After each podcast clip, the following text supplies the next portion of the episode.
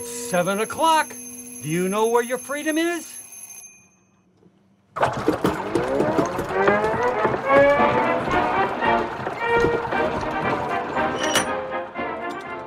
Coming to you live and electrified from Studio A, high atop the escarpments of Whitetail Peak, the roof, rough roof of the American Hindu Kush. This is Dr. Amp, doing the vamp for liberty, climbing the ramp to justice, and lighting the lamp of freedom.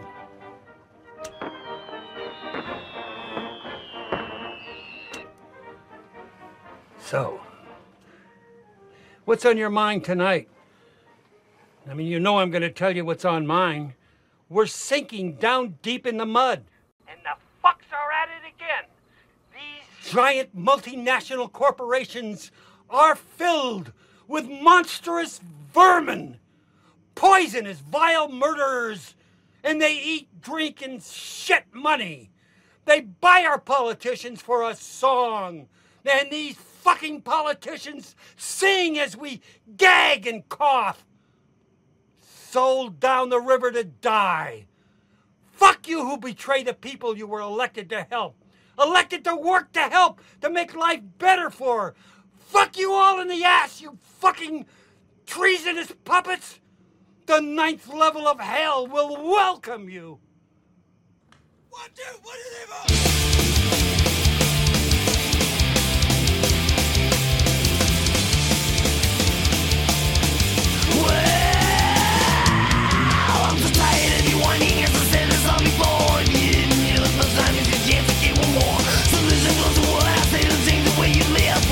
the time in sequel. Think positive. Take a situation now, someone just. Make you lose probably just shit way you think. So back up, also back, relax, and real close. And afterwards, we'll raise enough to drop and drop a dose. As soon as you're one day you'll find out what it means. Means. But what you make it, make it good. It's never as bad as it seems. Seems. We're all stuck together in this twisted misery. It's like a lesson, no, just one big mighty chore. And so, Where's the teacher? why am I here? What is my job? What purpose do I serve? Is there any answer to these questions or a lesson to be? When at hour do I go to final act of and show us somewhere to take my hand and lead the way? Or am I on my own and now the road and that my mind is supposed to use the answers that I've found along the way? Thought do it all, so many answers I couldn't find. Find. You realize life's what you make it and it's all in your broke the chains that's held you down so long. Now you're free.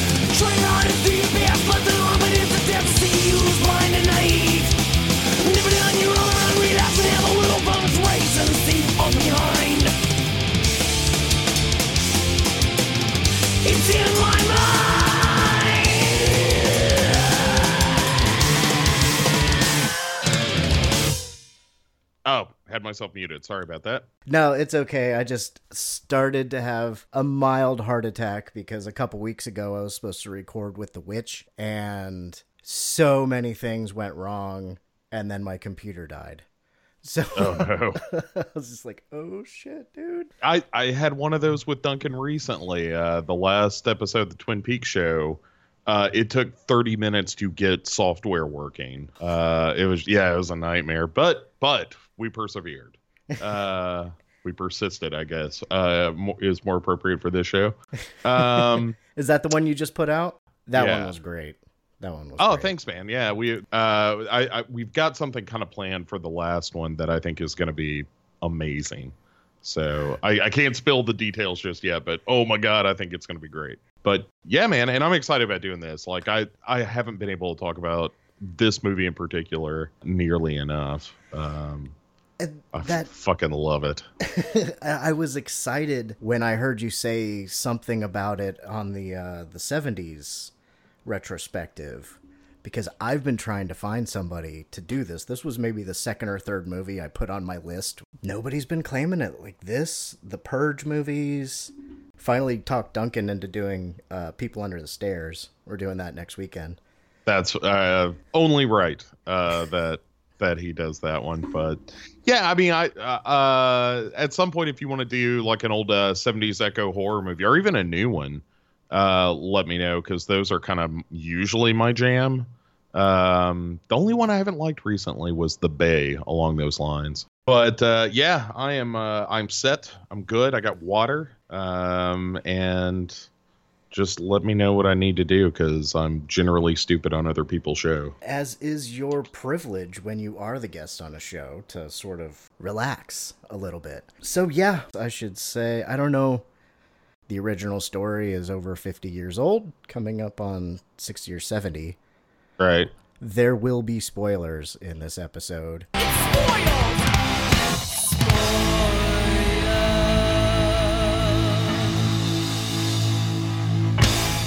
I mean, the the movie that we're talking about is what 39, almost 40 years old at this point. Yeah, it came out in 78. Yeah. So, yeah, So yeah, I mean, if if they haven't seen it by now, then well, shit. get on the ball, people.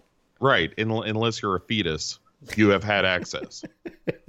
to many versions. There's a version of this movie in my mind with a scene that I could be thinking of a different movie. Is there a Body Snatchers movie in color where the people are all walking and they peel off their faces? Maybe I- the 90s one that was just Well, called Body Snatchers or something Right. like that. I think that's the case with that one. Uh, the, but the only thing I, I like, I didn't rewatch that one, uh, and the only thing I really remember from it is um, Meg Tilly, the her her delivery of "Where you gonna go? Where you gonna run to?" and it like that was real creepy. Uh, but I, I don't. It, I mean, God, coming off the dizzying highs of the Kaufman one, uh, you, you got a lot of ground to cover and that movie never quite gets there, which is unfortunate. It, I don't think it's a terrible adaptation. It's just not the Kaufman one, which is amazing. Still preferred by me over the uh oh man, who did the original? What was his last name? I know he was in this. Uh, yeah. Uh, wait, Jack Finney was the writer. Don Siegel, was the name of uh, of the guy who directed it in the fifties. And in fairness, Siegel didn't want the happy ending of the original either. He wanted the the book ending. When studio meddling strikes again. Yeah. So like it has been in good hands for it, its first couple of adaptations. I, I think the uh geez, what year is it? Uh is it 57 that came out? Um The Kevin McCarthy, the original Kevin McCarthy movie. yeah, 56. Yeah. And I think that's a perfectly good movie.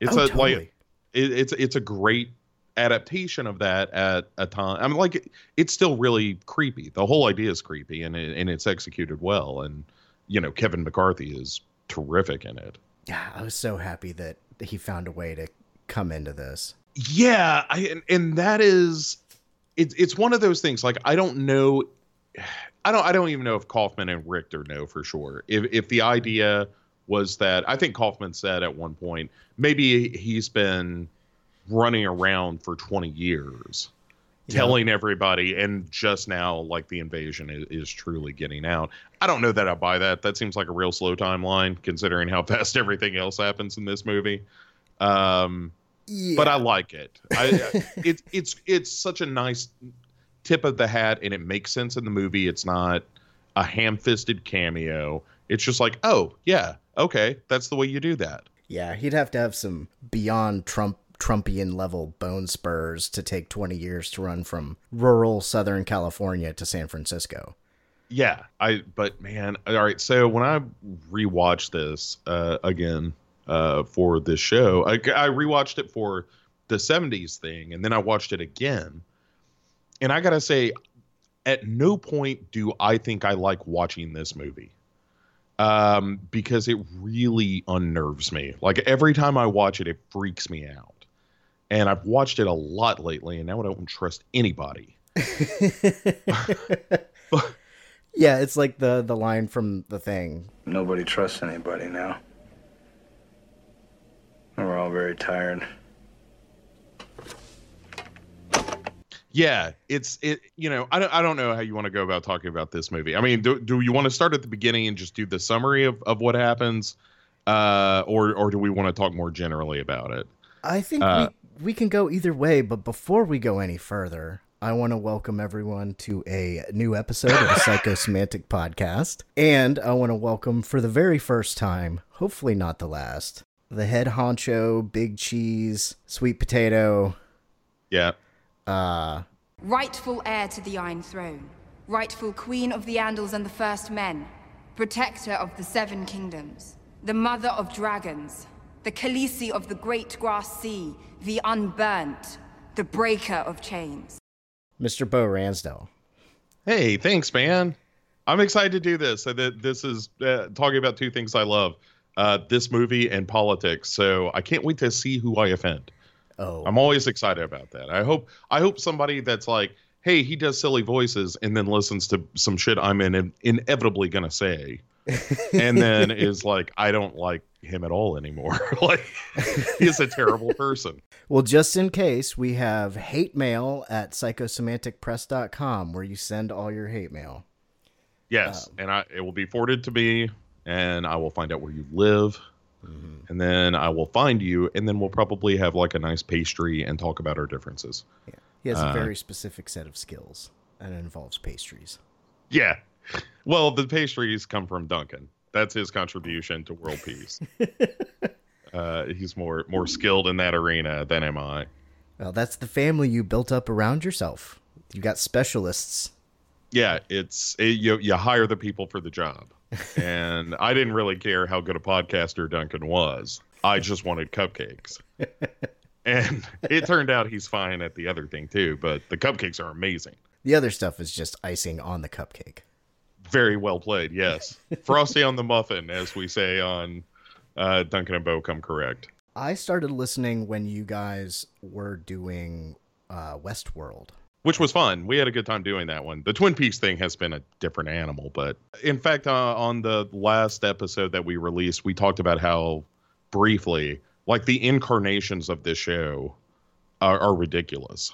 you know, like it it started as uh, you know, to your point about listening to the early ones, it started as a show where Duncan and I would recommend movies to each other that the other person hadn't seen based around a theme. And and they were great shows and they were fun to do. Uh, and I still think that documentary episode uh, from the second season is one of the best shows I've ever done. Then we start doing all the TV shows, just as a goof initially, and then people start kind of responding to that, and then we just start doing more shows, and then we kind of, you know, did the math recently where you kind of tick off the shows on the finger, like, well, yeah, we're doing X Files, and then uh, you got Westworld coming back, and now they're talking about True Detective. Good Omens. Right, right. And I mean, it's not a complaint, but it's like, oh my God, that's the next year of our lives. like when we podcast, like I can, you, you might as well just uh, look at the TV guide and see when we're going to release shows at this point. Uh, also, there's no such thing as TV guide anymore. Sorry, dated reference. I've probably fallen asleep to that screen more than a couple of times. Yeah, it's, it's as good or better than uh, the Weather Channel or the Golf Channel. The Weather Channel is kind of hard to sleep to now because they've devoted, I think, all of their uh, screen time to Puerto Rico. This is an island surrounded by water, big water, ocean water. you can't help but know what's going on in Puerto Rico. But um, I haven't seen like I've seen some of the pictures of the devastation, but part of me is just so punch drunk at this point. I've internalized that it's terrible. I just don't know that I can look at it right now. which is ter- uh, like it's a horrible thing to say. There are people, you know, suffering in the uh, the protectorate of of Puerto Rico, but I I almost can't look at it at this point, man. I Between mean, that and the California fires and the hurricanes before that, and just Jesus Christ, all right, we get it. tsunami gays will stop marrying. Yeah. yeah, the gays will stop marrying. We will give more tax cuts to the rich. They're hurting. They are hurting. Well, all right, you know, and that kind of speaks to uh how's this for a segue? That kind of speaks to the fact that a lot of people think that all the stuff that's going on is in their best interest, which they're one of the things that I think is amazing about the Kaufman body snatchers is that the message isn't dated in the same way that the Don Siegel film is. The you know, I know they've said like, oh, it was all that allegory was accidental. It's like, eh, kind of bull to the shit. Um, that you know, it was very much a Reds Under the Beds movie, through and through. Yeah, I mean the pods were under some beds, literally, right?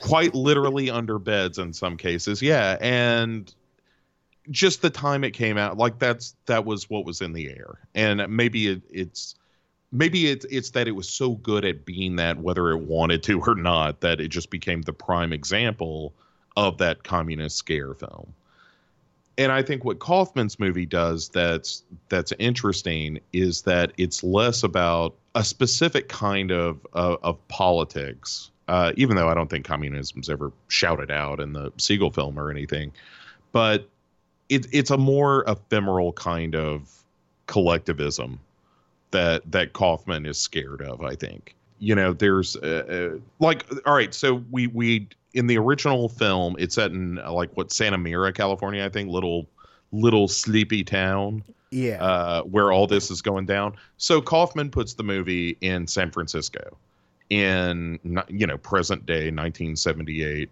San Francisco, and it's a much more urban place. But I think one of the things that Kaufman is talking about in this movie is that idea of alienation within a large population center. Um, Very much that so.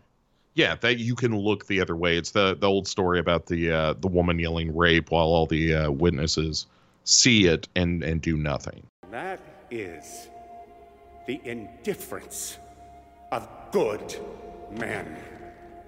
Um, and there's a, a hint of that in this, and but there the other thing that's kind of genius about it is that the characters, like our heroes of the film, are kind of weirdos.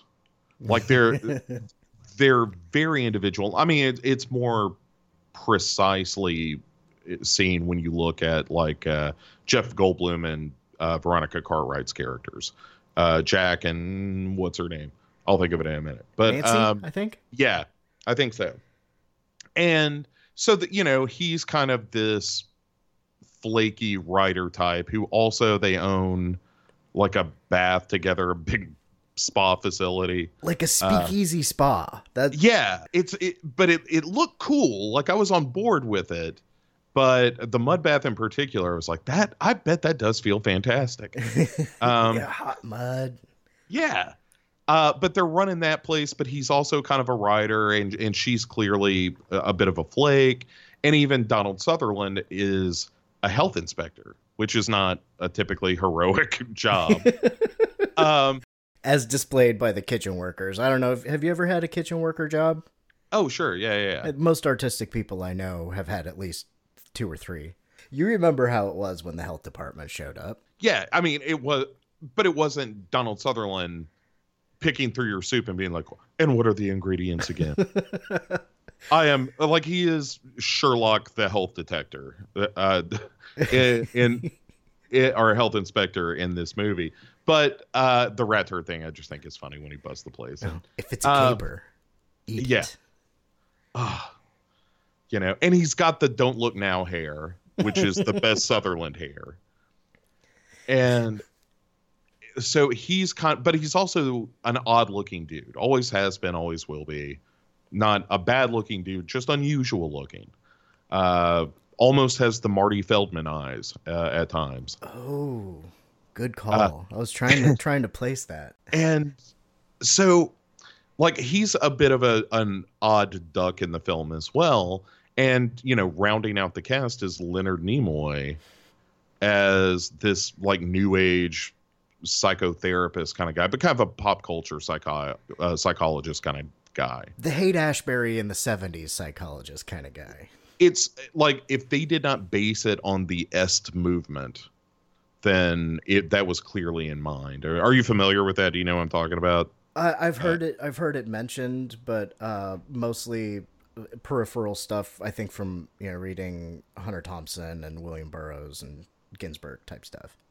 It well, it was just kind of a self-help movement, but the guy behind it, whose name I don't remember, um, would have these seminars that were like 16 hours long, and he Oh. wouldn't let the people in in the seminar like eat or go to the bathroom. I mean, it was basically just this real cultish kind of behavior. But the big lessons were all about like looking to the self and exploring the self. It was a very introverted kind of thing, but also again super culty. Uh, Werner Erhard, I believe. yeah, that's right. That's right. Um, Werner, I, I don't remember the Werner Erhard. I, I'm I'm just immature enough to you know snicker at. Um, Erhard.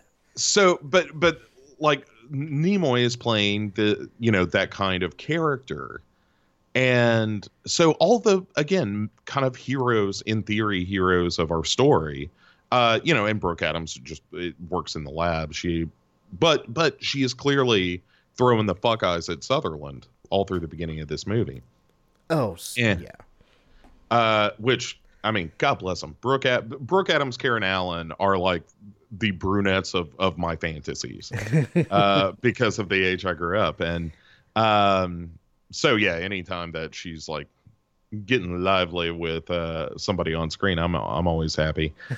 But um, yeah, so you know, Kaufman's heroes aren't just the ordinary run of the mill folks. They're they're slightly unusual. And I think he enjoys being a bit playful with, especially Veronica Cartwright's character, who's like conspira- conspiratorial before anything ever happens. Um, but yeah, I mean, like once and and and things start getting weird in the movie very quick. The the notion of hey, this person that I know isn't the person that I know. You know, they don't seem violent or anything. It's just they're not themselves. That there's something essential in their humanity that is missing from them. Like a lack Uh, of empathy, Right. disinterest in enjoyable activities. Yeah, and you know, certainly there is within the film there is that idea of of the urban sort of distancing that uh, the irony of hey we're all packed together like sardines but none of us are looking each other in the eye. So uh, some of this stuff can happen right under our noses because we're not really paying our uh, attention to our neighbors. Um, but I, you know, for people who kind of dismiss this movie as just uh, about, uh, you know, communism or just the loss of self or, or that kind of thing. But I think it's a much more pointed critique about the idea of groupthink in general. And uh, because, you know, as the pod people start to infiltrate more and more of society, like the most horrifying scenes of, of this movie to me are where they're when they're being chased uh, which happens a lot. In fairness, like you get chased all over this damn movie. Yeah, so much, so much running that I think uh, what didn't Sutherland and um, Brooke Adams take up jogging, like recreational jogging, because of this movie? Oh, I didn't know that, but that makes perfect sense because that's so much of this film. But it, but it, it's that kind of thing of like I'm I'm alone in a city that felt like mine yesterday, and suddenly I'm the outsider. And I think there is a ton of that uh, in you know any discussion of like what happened last year with Trump and and kind of where we are in this country right now. Um, for a lot of people like myself and a lot of people I know, uh, the idea of Trump getting elected was so far out of bounds that it it, it just it seemed unthinkable. It's like there's just there's just no way. Yeah, it was it was easy to joke about until election night. You know, there Yeah. was there was hundred percent certainty that no way, like, people can't be that crazy. Right. And and that at the end of the day, uh, I had all those lines in the sand where I would think like, well, after he talked about grabbing people by the pussy, there's no way. After you just make can't. fun of the disabled guy. You know what? I've been I've been around long enough that I was like, I I think he can get away with that. But the grabbing him by the pussy, I mean, because what went along with that wasn't just the the foul language or even the chauvinistic attitude. There was also that bit of classism in it too. That you know, when you're famous, they just let you do it. And, and I thought that was going to be like the the the Romneys you know, 43% or 47% or whatever it was. Oh, the forty-seven percent video. Yeah. It was that kind of thing of like, I'm just dismissing a swath of people uh, in a lot of ways, not, not po- directly politically like Romney was doing, but saying like, Hey, if you're not famous, well, you're not in the club and I can do whatever the fuck I want. And they're going to let me get away with it. What, whether it's sexual assault or something else. Um, probably preferably sexual assault for him. But Yeah. so, you know, w- uh, watching this movie a couple of times, like I said recently, this notion of like you look around at all your neighbors and you're like, I don't know who the fuck you people are. Like some of you had to vote for him. It wasn't all, Yeah. you know, like he won. That's what threw And- off all the exit polls and everything. Was some people wanted to vote for him but wouldn't be open about it, and that that's a different sort of conversation on whether or not you should have to. I mean, nobody has to answer an exit poll, but you know, some people, especially a lot more old school people, are like, "My politics are my business, and I'm not going to talk about it." And that's you know one of the reasons why this show is here, because like uh, I've always just been my politics are, you know, I'm gonna put them in your face. Yes, in the face. Yeah, yeah, and it's it, like if you, if you're paying attention to politics, no matter what side you fall on these days, uh, you can't help but have an opinion about it. I mean, it, it's too it, it's built to be divisive, you know, Oh, so much so. and and that's weirdly, you know, when I think about uh, body snatchers and and the idea of it of its groupthink, uh, you know, I think about Kaufman. At the time uh, he directed it said that you know the pod people were also reflective of the the kind of people that respond to commercials that just sit and watch TV like the the scene with uh, Brooke Adams' husband when he's got the headphones on is just staring at the TV which is showing like images of clocks. Yeah. and Kaufman himself said, like, well, you know, yeah, if you're just sitting around staring at a television all day and then you're just all it's doing is just programming you. And that's how I feel about what you see with like Fox News and even MSNBC to a degree. I don't I don't want to you know, I, I don't want to be completely one sided about because both of them have their agenda. Um, you know, beyond just viewership, you know, like all news outlets now, there's not they're because they're all for profit, which is stupid. Uh, all these new news outlets now um, are vying for your dollars, and the way that they do that uh, are well vying for advertiser dollars, and and that translates to, to eyeballs. And the way they're getting eyeballs is is to give a perspective. They're giving you a slant. They're reinforcing the things that you kind of already think. And Emmett, like I said, MSNBC is bad about it. I watch more of it than I should, uh, and and it's just as much of an outrage machine. But these days, there's also more grains of truth in in that outrage than you would like. Um, but the Fox News side of things, and and just that whole right wing, like Fox News, Alex Jones. Uh, I don't know who the big ones are. Breitbart. Beyond that, Breitbart. Um, I guess Drudge Re- Report to a gr- degree. Yeah. Um, You know, Freedom Eagle dot whatever that gets at, to ask questions from Sarah Huckabee Sanders now while uh, CNN and NBC get shouted down. Yeah, I bet uh, you know some of the shit you see on there is so outrageously incorrect, or or so antagonistic, needless, needlessly antagonistic, about the other side. You know, whether it's very uh, they'll say Democrats, but like liberals are the big. Li- we got to get the liberals. Liberals uh, are the generally commies.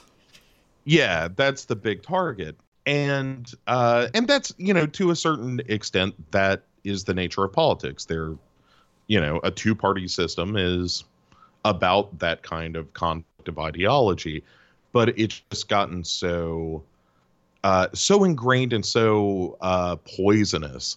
You know it's not like you can just disagree with with someone anymore.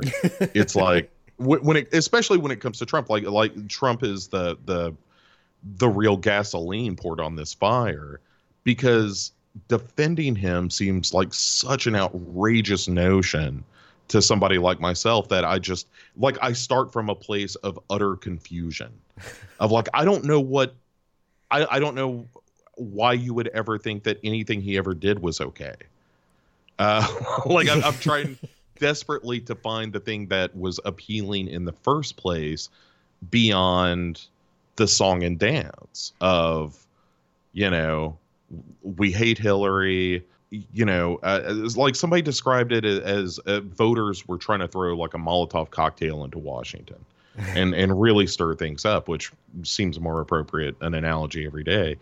Um but like why that cocktail was always my question. Like then vote for gary johnson or uh, you know, like reach out to Bernie Sanders and convince him to run as an independent or whatever. Like, if you want to shape something up, don't go with. Thank you for pressing the self-destruct button. This is your last chance to push the cancellation button. Cancellation button? Hurry! Where is it? Where is it? It's gotta be here. Out of order! Fuck! Even in the future, nothing works.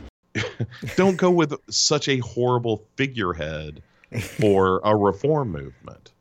Don't cut off your head because you've got a toothache or Yeah. something along those lines. You know, yank the tooth out first. At least somebody who understands uh, the the levers and mechanisms of government. You know, um, that that understands how the Constitution is supposed to work, uh, instead of just trampling roughshod over it and until somebody stops you. Um, yeah, it's it, but like I felt so uh, as, as someone who lives in Tennessee, uh, and you know, typically the Davidson County, Nashville proper, uh, is the blue oasis and, a, in an ocean of red. Um, but uh, and you know, to to a degree, Chattanooga as well. But yeah, I mean, you know, I still run into people who aren't just the folks in downtown Nashville, and these are the people who voted for Trump. And that makes me a bit uneasy because not because, you know, they're going to convert me into a pod person like them, but there's just no there's just no space for me to reveal myself to them. Otherwise, I know I'm going to be the asshole in the conversation. You know, uh, and and that tends to be my problem with with a lot of folks I know who are, uh, you know, whether or not they mean it, but they're Trump supporters and they're not backing down from it. Uh, uh, that's the thing that that's tough to get to because there's no there's no hope for communication with a lot of those folks because as soon as you say like well you know what he said there wasn't true and their response is fake news fake news fake news I don't know Putin. and it's like okay well then i don't i- if you're not willing to accept a fact then how do you reach somebody in that fantasy world where those facts don't penetrate? And um and that's the kind of alienation like there are some great moments uh in in body snatchers like when donald sutherland is on the phone with the police and they're like you know we're don't worry we'll send somebody over mr uh, bennell. And he's like how did you know my name? I didn't tell them my name and it's it's that sort of paranoia of like everyone around me is working under this political philosophy that i find disturbing at best and dangerous at worst. And you know how how is it to feel like in a weird way the the uh the outcast in your own culture? Um And I don't know, like I don't have an answer to it. It just it's a thing that when I watch Body Snatchers, I think about a lot, and it freaks me out. Yeah. More, again, more.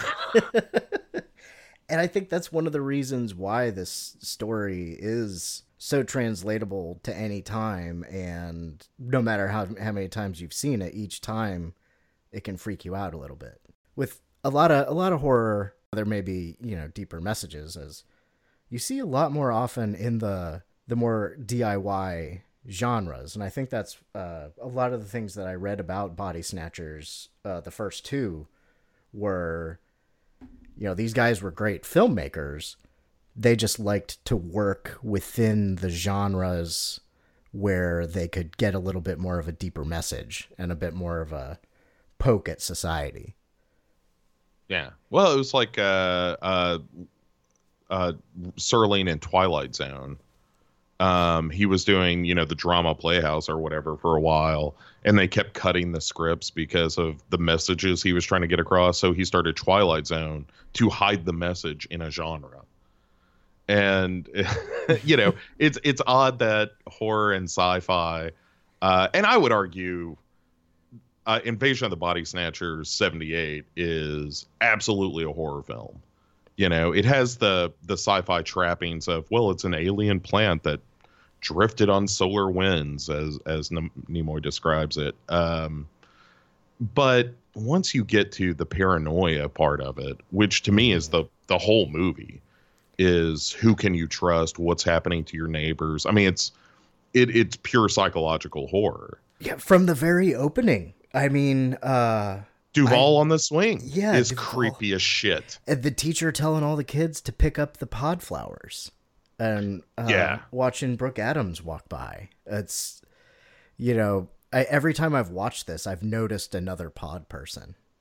Yeah, it it it's weird because it, like Kaufman was so good at layering that shit in. So there, when you're watching crowd scenes, there's one at least. There could be more where way in the distance of the crowd scene, somebody's being chased, and it's just little shit like that where you the more you watch it, the more it reveals itself to be even worse uh, a psychological assault than you thought it was. The the thing that terrifies me a- as much as anything else in in Body Snatchers is the idea that this all happens to when you're asleep.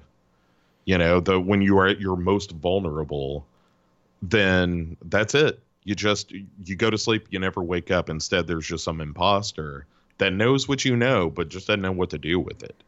You know, uh, it's like there it's terrifying on so many levels uh from a visceral point of view and then it's so easily adaptable to to any political climate because it's just always about like you, you know what individuality is important but also when that search for individu- individuality becomes a weird kind of collectivism well that's just as bad. You know like there there's a line you cross where introspection and self-awareness just becomes a lack of empathy and you know a a, a susceptibility to to falling into uh, that kind of trap where it's just like it's it's way easier to parrot the shit that you hear on the news back to someone than it is to cross reference three other news sources and hope you get one that seems reputable you know? It, it's just it, it's easier. It's it you know being a pod person seems okay as long as you don't mind not being a human being anymore you know?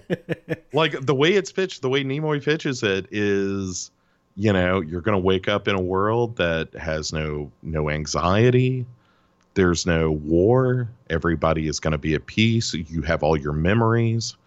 You just you're just not going to be upset anymore.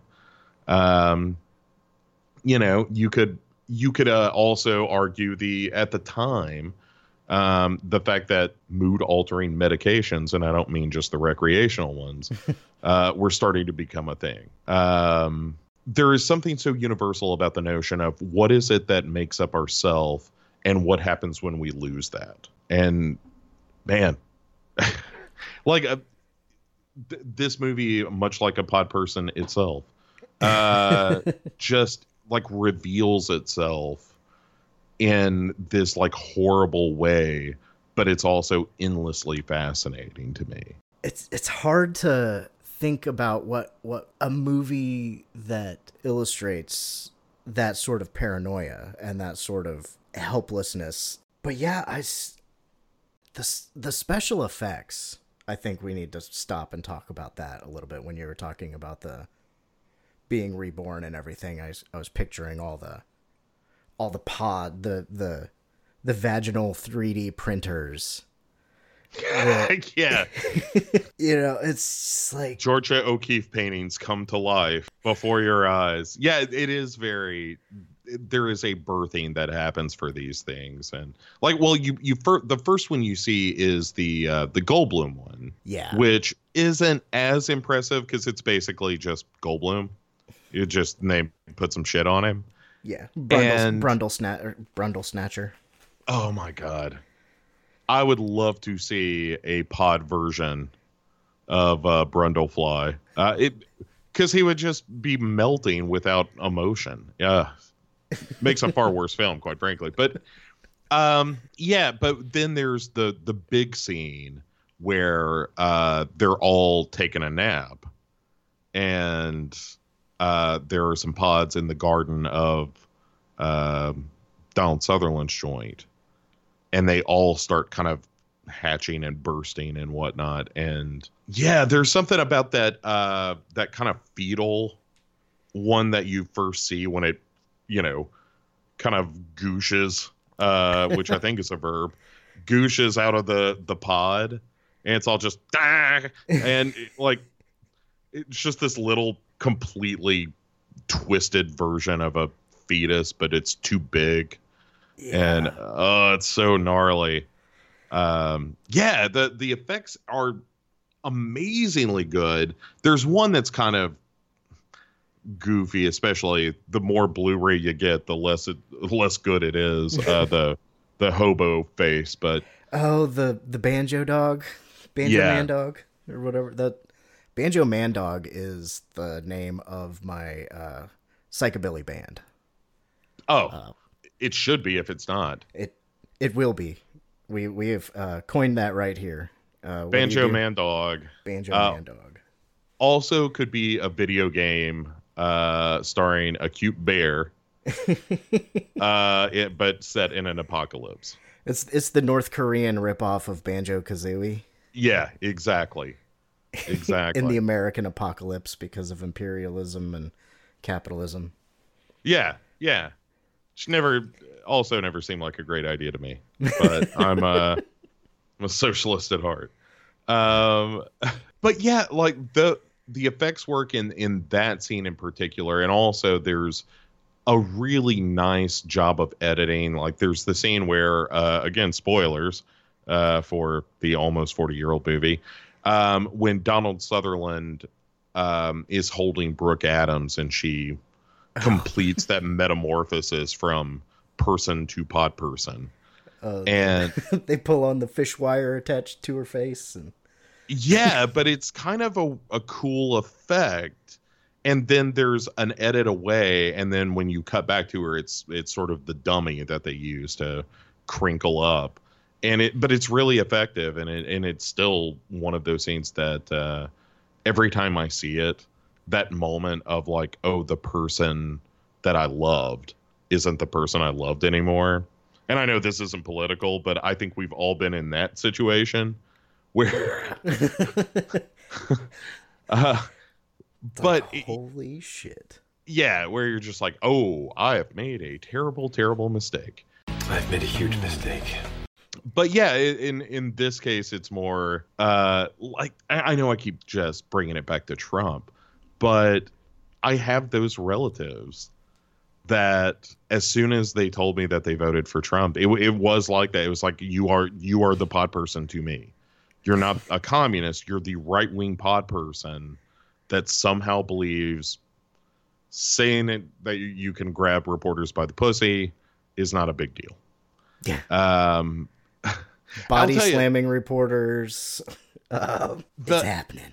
the moment that defined Trump to me and still does. Everything he does now, I look at it through this one a prism of one moment. And it was in uh, a debate where Hillary Clinton uh, said something to the effect of, uh, you know, you can elect me or, or somebody that is a Russian puppet or something like that. But his response was, no puppet, no puppet, you're the puppet. Oh, which I is remember this- that moment. Look, Putin, from everything I see, has no respect for this person. Well, that's because he'd rather have a puppet as president of No the United puppet, States. no puppet. And it's pretty clear. You're the puppet. It's pretty clear you won't admit No, that the the. Russians have engaged in cyber attacks against the United States of America. That you encouraged espionage against our people. it is the same response any nine year old would give. And as long as you understand that that is the emotional level that he is operating on, he makes a lot more sense. And to this day, I that's when he says something when it, you know, like, oh, Jesus Christ, he just said on Twitter that, you know, all bees are the enemy of Americans and should be immediately killed. then I'm just like, yeah, he's a nine year old. He doesn't know jack shit and somebody tells him something just to see if he'll believe it i think and then he goes nuts with it he just runs with it like a like a child um Last night, the moon performed a dangerously anti American flyby over my house. We will blow up the moon. yeah My yeah uh i mean we've already got the song thanks to uh mr show um if we want to blow up the moon Now NASA embarks on its most daring and exciting project yet. Thank you very much. We have an announcement to make. Uh, on July 4th of this year, America will blow up the moon. We have the technology. The time is now. Science can wait no longer. Children are our future. America can, should, must, and will blow up the moon. Yes, and we'll be doing it during a full moon, so we make sure we get it all. Woo! Look out, moon. America's gonna get you. Gonna go kaboom. Was nice to admit you, cause you don't mess around with God's America. Exploder 1 will carry enough dynamite and nuclear charges to blow up the moon 50 times over. The president himself will announce the rocket's countdown. Once the ship is in space, Galileo, the great grandson of Ulysses, the first monkey to travel in space, will push the launch button. And Grace Flitz, the Olympic gold medal high diver, will do a difficult triple aerial pike to signal that the mission has been a success. But it's that kind of shit right? Like if trump said um you know what we we are going to point a laser at the moon and try to explode it because of whatever like tides are muslim. ISIS uses the tides right. to steal your jobs. yes something to that effect. And there is a solid what 35% of the country that would be like you're goddamn right let's blow that moon up it's about time someone said it Obama was afraid to do that. Right. Because of his secret Muslim identity, he was never going to be the president that blew up the moon, and we knew that. Hillary Clinton was only going to continue his non moon blowing up ways. Do we need Uh, more of the same? Right. More more people staring at the moon thinking it's a benevolent rock floating around a, a larger orb. No, it is the enemy of the United States. Um, I watched yeah, a movie called Iron Sky last night, and I think it's a documentary. There are Nazis in the moon, and they're but- not very good people. Those the moon Nazis are illegal immigrants. See, I don't know that he'd have a problem with moon Nazis. I think it would have to be more like they're, you know, moon migrant workers. I, my friends, the moon Nazis, have captured a black astronaut. We will blow up the moon to make sure he cannot come back.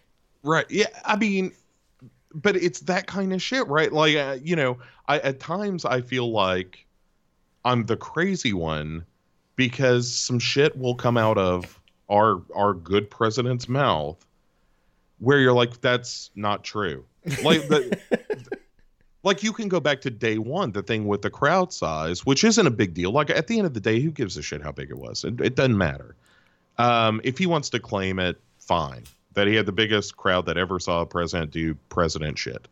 But if if you start the presidency with something that is patently false, where you're just like, no, you can look at side by side pictures, and it's just there's more people in one than the other, and you know it's th- that's just a fact.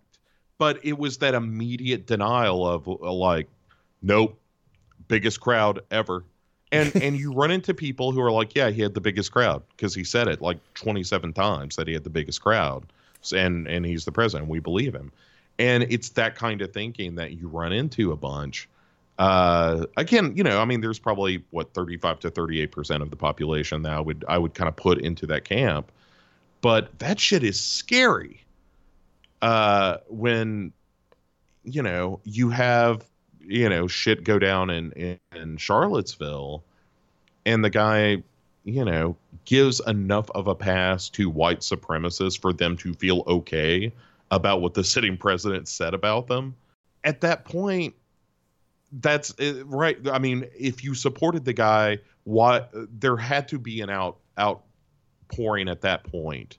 You would think of like, you know, no, no, no, we're not no racist no racist you're the racist like that should have been his following if they were not indeed just the racist that maybe we always suspected they were you know what i mean like maybe uh, like this this small group maybe the reason that they give trump a slide on everything is because of that one thing. And that's the part of it that scares me the most. Well, and that's that's kind of like the the whole evangelical uh, religious right or religious Reich Um, th- seems like the central one stance, and everything else is fine because this this president, this this uh, this politician, will be anti reproductive rights and anti abortion. So all the other horrible things they do are fine because he's fighting for Jesus's favorite thing. Yeah. Yeah, I mean, maybe you're right. Maybe it's just it- it's a big tent of people who care about one thing a lot, and they're willing to be uh, bedfellows with some real shit heels to get their way. Like evangelicals getting behind Trump is the most hypocritic shit I have ever seen. Like, fuck evangelicals for if you are evangelical and are not disgusted by Donald J. Trump, then you ain't really an evangelical. You're Yeah. you just you're just wearing that outfit because again, that's the group you relate to. That's that's your pod people group. Um, you all think about shit the same way. Uh, and then you know that's the horrifying part of any of those kind of nationalist movements, right? Is that they get they they get fixated on certain ideas. Like this time around, it's uh, particularly immigration and immigrants, people that don't belong here, people that are the wrong color, that kind of thing. When was the last time you saw a Chevrolet in Tokyo? It doesn't exist, folks. They beat us all the time. This is bullcrap! Well, wait, wait, I ain't standing for this! What murder's hell? When do we beat Mexico at the border? They're laughing at us, at our stupidity. They took our jobs! That's right, a lot of people up there can't get jobs. They can't get jobs because there are no jobs. Because China has our jobs and Mexico has our jobs. They all have our jobs. Stick our down! When Mexico sends its people, they're not sending their best.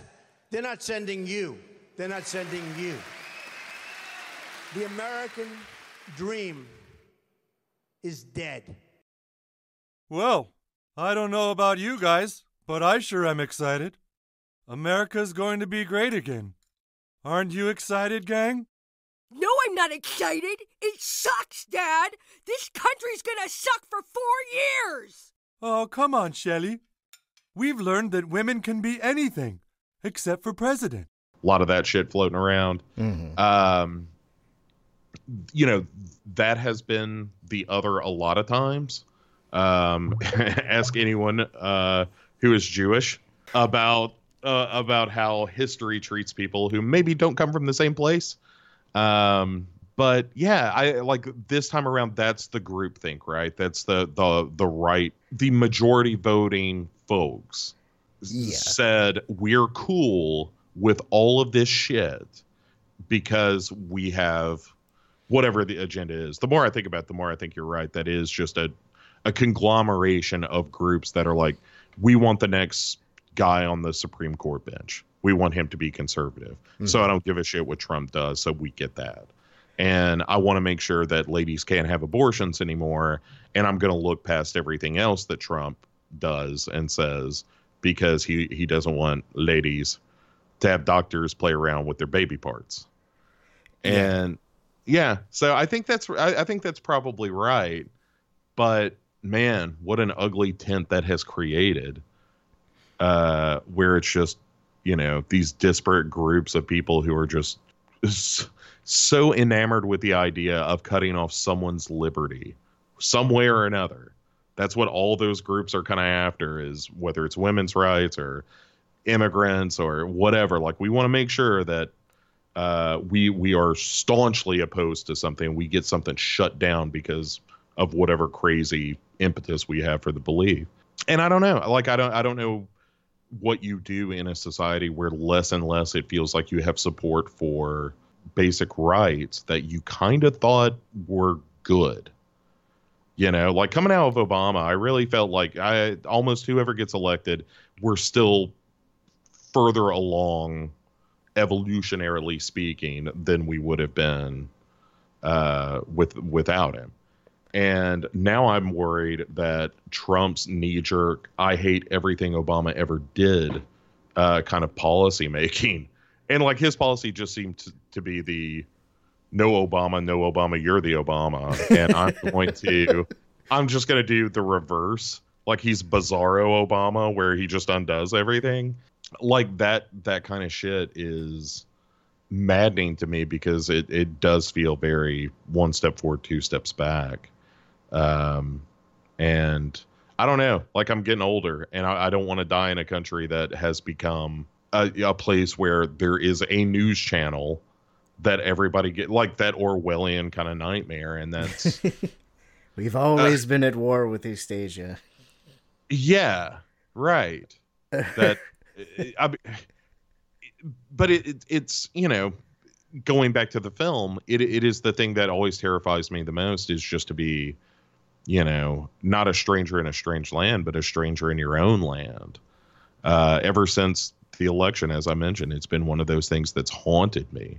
Is the idea that there's a group of the population that I don't feel like I can successfully communicate with anymore, and um, some would argue that's a big part of what I do for a living uh, and it, and it's it's it's frightening to me that there's a group that is so closed off from the rest of us that they're just not they're unswayable because I don't think they they could be uh, open minded and still be on board at this point because I think other than those folks who, as we were talking about, have that one one agenda and they'll forgive all of Trump's other other issues. I, I think that's the only way you can stay with him at this point um, the the notion of what he has done to the perception of us around the world.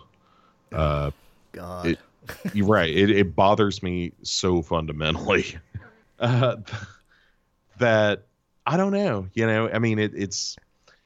And I talk to Republican friends who are like, "This is what it was like when Obama was president. Like eight years where you felt like the country was just going completely the wrong way."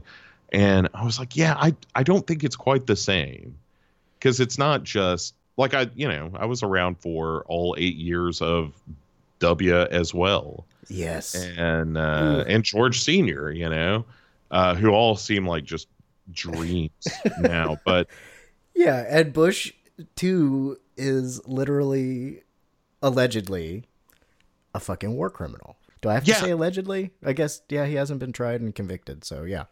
yeah, I mean, is potentially a war criminal. I agree with you. I I, I think that is true. Um, but also, man, I mean, what I wouldn't give uh, to have him back. As, as much as I don't trust him and think that he was un, like I thought Bush, W, George W. Bush, I thought he was unqualified to be president, and it is a real smack in the face to be shown Donald J. Trump, who isn't even close to being qualified. I'm like, nope, you're right. He was at least, you know, W was at least a governor. This guy, nothing, not Yeah. a thing. You know i mean he his his past was what consisted largely of inheriting money declaring bankruptcy and getting bailed out by the government that doesn't work as the government Yeah, I mean, you hear people uh, in and around New York all the time who are like, "Yeah, of of course this is what he. That's always been what he is. He he was a con man from jump, and continues to be a con man. And why not? Nobody's gonna pay for it anyway. And as soon as the deliveries are made in the front door, you move the stuff out the back and sell it at a discount. You take a $200 case of booze and you sell it for a 100 Doesn't matter, it's all profit. And then finally, when there's nothing left, and you can't borrow another buck from the bank or buy another case of booze, you bust the joint out. You light a match. And worse yet, he's an incredibly narcissistic con man. like when you hear shit like to the point about you know people saying well you know this is what it was like when it was obama in office and you were a republican. Obama didn't have to get notes in his briefings to tell him what a good job he was doing. You know he he wasn't as uh, so uh fragile that he had he had to be surrounded with approval. Like that guy got more shit thrown his way um as president than any like any president I remember since Clinton and Clinton was kind of asking for it. uh Yeah. poor yeah poor Obama just, you know, was was not white. Um and also a Democrat. Like both of those things are going to draw fire. And both of them together drew a lot. Um yeah i mean people know. were hanging and burning him in protests and uh, that there was a representative who stood up and shouted, "You lie!" to the president of the United States. during a speech right The- Yeah, was, was yeah. that in the state of the union or was It- that a just a regular address to congress I I mm, I don't know if it, I think it was State of the Union, but I could be wrong about that. Uh, I- I know it was televised. Yeah, but it happened on the air. Like, imagine if that happened to Trump. You'd be beaten with truncheons and uh, sold to putin the the Twitter war that would ensue, you know, and on another yet another tangent. Speaking of Twitter, this is another of those pod people things where Mhm. I'm like, this is what Kaufman's talking about. Like, uh, anytime you see somebody post something on Twitter and it gets like four million likes, that's some real pod people shit. all all of that in my eyes is wrong. Uh, I understand like Twitter is a platform that I have never been able to figure out how to use without feeling like an asshole. Yeah, I I don't pay as much attention to it. I mostly use it anymore for random lashing out at politicians, which doesn't do anything except for make me feel better for 10 seconds. And uh, a friend of mine, he does a lot of uh, punk rock political cartoons. And uh, I would share those very often, and those would always get the uh, the most hate because he always made fun of Nazis and skinheads uh, relatively frequently. So I would get hate mail from neo Nazis, you know, saying I'm a, a disgrace to uh, or an embarrassment to white people and other shit like that. And one guy wrote me and said, "It's whenever I get a job." And give up my free Obama phone. My opinion will matter. Do you did you get a free Obama phone? I wish. I use mine all the time. I've It been gets- waiting. George Soros stole mine at the last paid protesters meeting. Uh, it gets the Politico app. Uh, it uh, MSNBC, of course. Uh, Mother Jones. Um, it also registers you to vote. I like that. You know, here the, the here's a place where I, I I sound like such a technophobe because uh speaking of like being able to vote. You know, they're trying to do uh, all kinds of different ways to register people to vote because, like, Republicans keep tr- passing laws that make it more and more difficult for uh, the poor people to vote, and poorer people tend to vote Democrat. Just how it works. So, uh, but anytime they're like, well, we could make it easier by being able to register online or uh, on your phone or whatever, I'm like, oh Jesus Christ, don't do that. that is that's a terrible idea. Uh, yes, it's convenient. Also, totally insecure. Um, even if it's on your phone, totally insecure. There is no security. If you are in, on the internet, security of your information is a lie. We we've seen that with Equifax recently, even though, I mean, they'd had enough problems that that shouldn't be a, a total stunner. But um, The the contract the IRS gave them afterwards was a little shocking. Um, I mean, if you're of a certain age, uh, I think that's true. If if you are, you know, on the uh, just about on the wrong side of forty now, um, then yeah, it's just like, well, of course, because they did it the cheapest because they're the shittiest, and that's how the government handles their contracts. It's not Fair who does point. it Fair point. it's yeah it's not who does it best it's who does it cheapest um yeah and and then you can you know blow up that budget with all kinds of weird shit but yeah it you know the it going back to the film again though it it is the that frustration uh that almost nihilism um that you get if if you're on a a- you know a certain of a certain political persuasion in in today's United States um is you, there is this sense that no matter what we do there is we're we're doomed to fail you know? Um i think about it like all the healthcare debates that went on and and you saw a lot of protests and activism that that swirled around uh, the healthcare debate and, and people not wanting healthcare taken away and uh, ju- and it didn't help any on the Republican side of things that the bills were fucking terrible. So like all of them, all of them were just like, well, this will only murder five million people, and it's okay, like, yeah, but okay, we'll lower it. We'll only allow for 20, 20 million people. That's better than 25. yeah i you know only yeah but it was legitimately that kind of thing of oh only 19 million people won't have insurance now. And it's like well that's not how health insurance is supposed to work. Like we got more health insurance for more people granted not perfectly but they have insurance. So how do we make that better? Not how about we just get them all off again and it seems like well again but it's that one step forward two steps back because all the protests work, right? Like uh, the, the none of those bills passed. Uh, you know, John McCain swooped in wearing his cape and and gave the thumbs down. And Do you think no he matter what, Oh, go ahead. well, no matter uh, what happened, though, we just saw recently, you know, Trump signs this executive order that essentially defunds the parts of uh, the Obamacare subsidies that make it all kind of work uh, in terms of keeping the rates down to something reasonable. So, yeah, I mean, he's gener- generated a situation that is a self fulfilling prophecy where rates are going to go up because the government's not subsidizing because of this executive order. Then people are going to say, holy shit, my rates just went up like crazy. And then they're going to say, yep, that's Obamacare.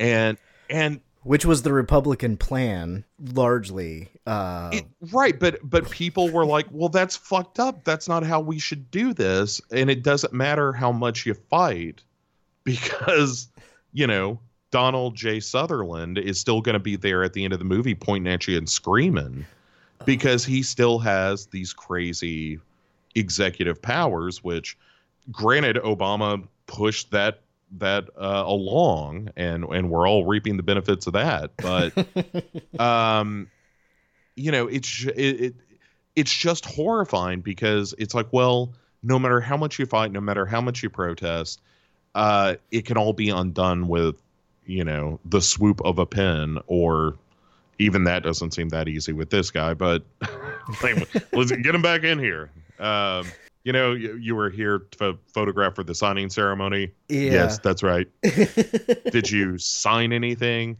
I did not. Um, I held up a pen. It's a very good pen. My uncle had a pen. I think I was the first person to ever use a pen. I think I'm right about that. Uh, I coined yeah. the phrase pen. God, what was it he said he coined recently? Um, uh, I don't even remember what the word was, fake. but it was another fake. That's what. No, it was after the fake news. oh, um, it was something about the Puerto Rico situation. Anyway, I remember what I know was. he gave himself a 10 out of 10 for his response to Puerto Rico. Oh, sure. And then made the mayor of, of Puerto Rico or the governor of Puerto Rico be like, yeah, I guess it's a 10. I mean, can we not put a number on it? How about you just help all the people, you know, uh, most of whom don't have access to clean water? There's like 70% of the people just don't have water. Can and and then it's an 11. How about that? Um yeah, it, Here's some paper towels. Fuck off. yeah, I you know, like all photo all photo ops by presidents are innately stupid. Candidates, presidents, doesn't matter. Anytime you you stage an event like that, they come off looking like an asshole. Um, Michael Dukakis can tell you about that. Oh, God, Uh, the tank ride. Yes. Uh, John Kerry in the hunter's outfit can tell you about that. Um, yeah, Oh, that's not. Who, who did the, uh, yeah. Not only are we going to New Hampshire, we're going to South Carolina and Oklahoma and Arizona and North Dakota and New Mexico. And we're going to California and Texas and New York.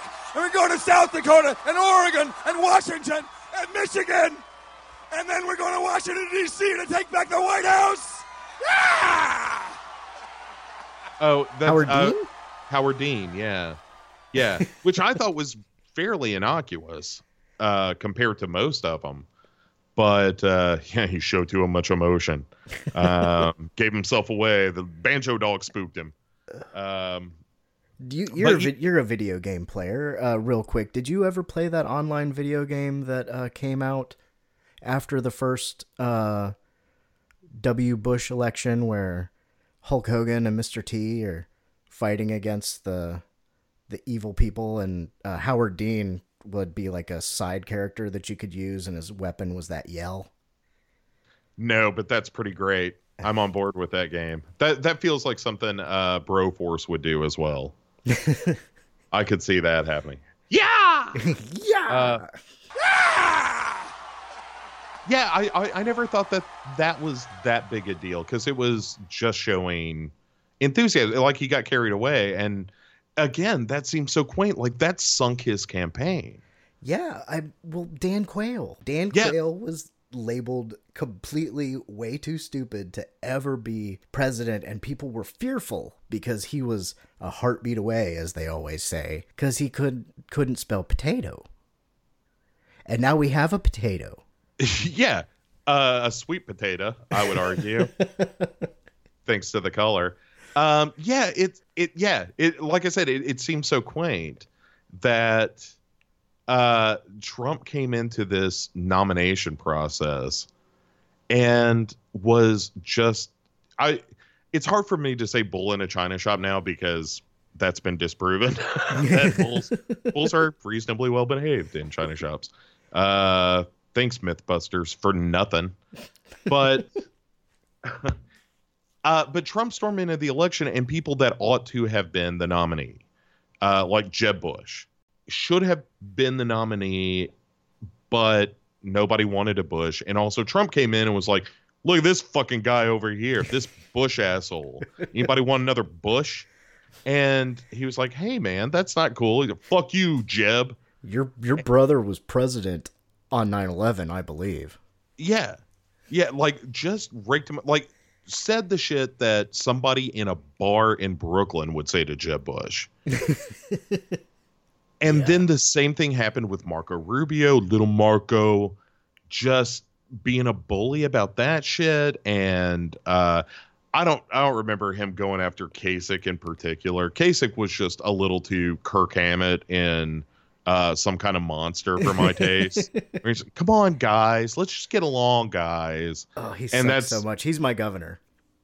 uh you know the fact that he keeps saying he's not running for president just who are we bullshitting let's it's it insults us both Did There- Did you see the little thing he's doing with the governor of Colorado? uh the healthcare plan They are tentatively floating the idea of running as a joint ticket Republican Democrat in uh, the next election. But I don't know if they've decided which one of them would be the other. Right now, it's just talk. Um, I do have a story about John Kasich probably Please, I- drunk on a plane. i find him fascinating he he he presents as reasonable but it's not always the case and i i find him incredibly appealing as an uncle but also i think he may have touched someone Yeah, yeah, he's done some some bad shit, but I, so he'll do something like um he's really into restricting uh, abortion access, but he expanded uh, Medicare, Medicaid, uh, and and stuff like that. So he he's a weird rotten apple sort of thing. Uh, he's he's relatively anti public education because his first well not because of, but fun fact, his first wife was a kindergarten teacher. And so he seems to have a thorn in his side about public education. oh okay He pushes a little bit more of the religious. He's like the religious schools need equal access. he, he, that's my problem with Kasich. Always, always has been is that he's just a shade too Jesus-y Mhm. for me. Like I, I need him to be more of the we need to keep religion out of politics Republican than the oh well I I, I let Christianity inform all my political decisions. Um, which yeah. again totally reasonable platform to take as a candidate. It's just the people that are like, I'm okay with that, that scare me. uh, it's like, yeah, well, but what if you don't subscribe to that religion? Well, that's okay, silly. We do. and it's like, yeah, but I don't. I'm not Christian, so I don't care about your baby souls. Yeah, you can go do that in your private time. right like you as a christian don't have to have an abortion. The rest of us who are not christian are maybe just you know conveniently forget about the murder parts. Um because you're killing a baby let's be honest. Um i mean it's all tissue but it would be a baby. You're killing that for sure Gotta uh, smash the pods. yeah, but you know, if that's the decision you make, I mean, I, at the point that most abortions occur, of course, it you know just a little mass of congealed tissue and whatnot ain't a baby really. Would be you're killing a baby. Let's 100. percent But it's not a baby yet, and I have no problem with it. And uh, I I think it's weird that it's the law of the land, and has been for you know again about 40 years Mm-hmm. and just no they have not gotten over it yet like the uh, another thing that when people are like you know obama's out of office now get over it it's like then fucking get over abortion get over the civil rights act the gay marriage laws the aca let's get over all that stuff how about that Yeah, that stuff's Uh, older news.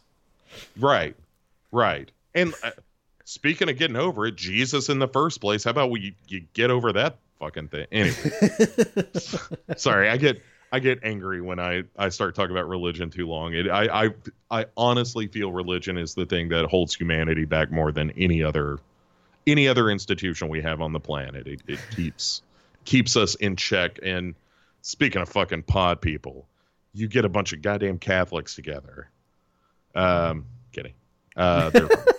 No, go for was- it. I- I, I grew up that way. I'm yeah. I'm uh what what do they call it when you don't practice? I'm culture. I was raised culturally Catholic. right. Went Non-practicing school. Catholic. Yeah. Yeah. Lapsed Catholic. Yeah. Although I don't know if I'm officially Catholic because I quit before confirmation time came. But You know, uh, one move I, I really love is uh, the comedian uh, Barry Simmons.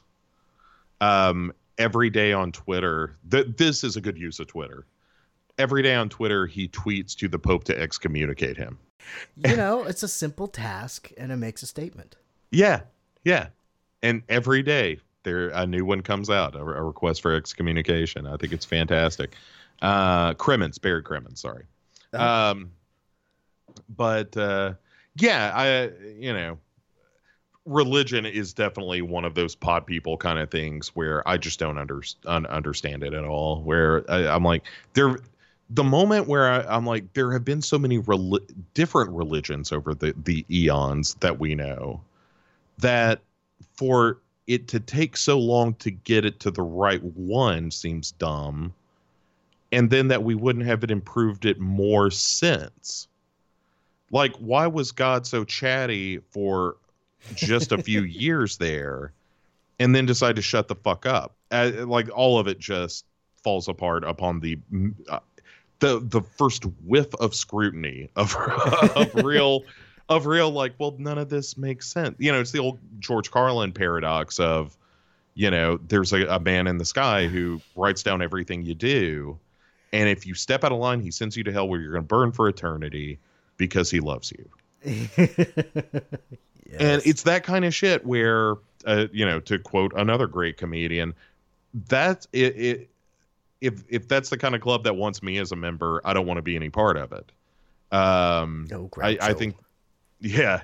I think the whole thing is is sadistic uh on some level when you indoctrinate someone into this this religion uh that is almost entirely gil, uh, geared to make you feel guilty about normal human behavior. You know i don't mean the murders and shit like that. Like let i'm i'm fine with that being you know that's code of hammurabi shit. I'm good with all that. That's stealing and murdering and whatnot. But when you get to stuff like well you can't fuck somebody in the ass you know the sodomy laws and stuff that's just stupid. That Yeah. is a waste of time and paper. Uh, if you have a problem with people having sex in the in the buttocks then don't do it end of end of discussion yep. But but It's like if gay marriage affects you, then one of you is gay. Yeah, right.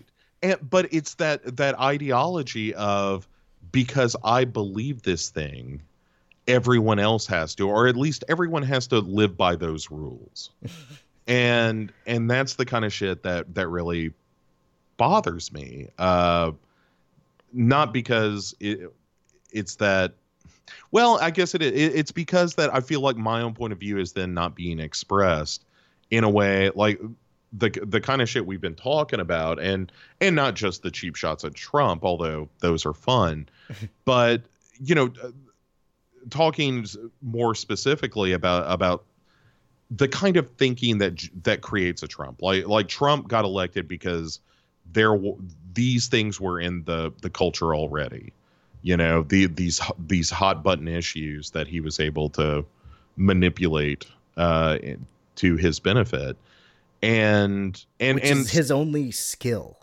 yeah, yeah, he, he's great at the wedge issues and and wrapping himself in both the flag and religion in a way that doesn't doesn't make any sense to me that anyone falls for it. He doesn't seem to be all that patriotic, really. Um, certainly not a constitutional patriot. Uh, and and I would argue that you know things like you know his military service record or lack thereof, uh, the the intense ties he has out of the country. Like we haven't even talked about Russia shit, um, because there's just so much about Trump that's irritating. But I mean, whether or not there was any, you know, fire to the smoke around uh, Russian collusion, his ties with foreign countries, business wise, should be concerning to people.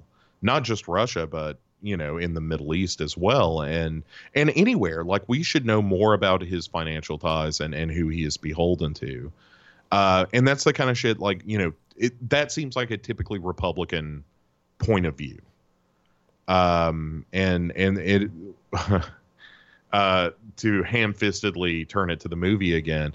One of the things that's been fascinating in all this, though, is seeing the um, the Republican Party itself try to figure out what what the fuck it is anymore. yeah, because there's there's the conservative branch of the Republican Party and the regressive branch. I guess would be a is the word that I've been using, and I know I think a lot of people do. Man, that fucking Freedom Caucus. Again, speaking of dumb shit, um, you have a caucus in the House of Representatives, um, as as the Republicans, as as, as a Republican political party, you have a caucus that forces you to make crazy decisions because if you don't do that, then you can't get anything passed. And so far, they've just been like, all right, we're not passing anything. This isn't Uh, cruel enough.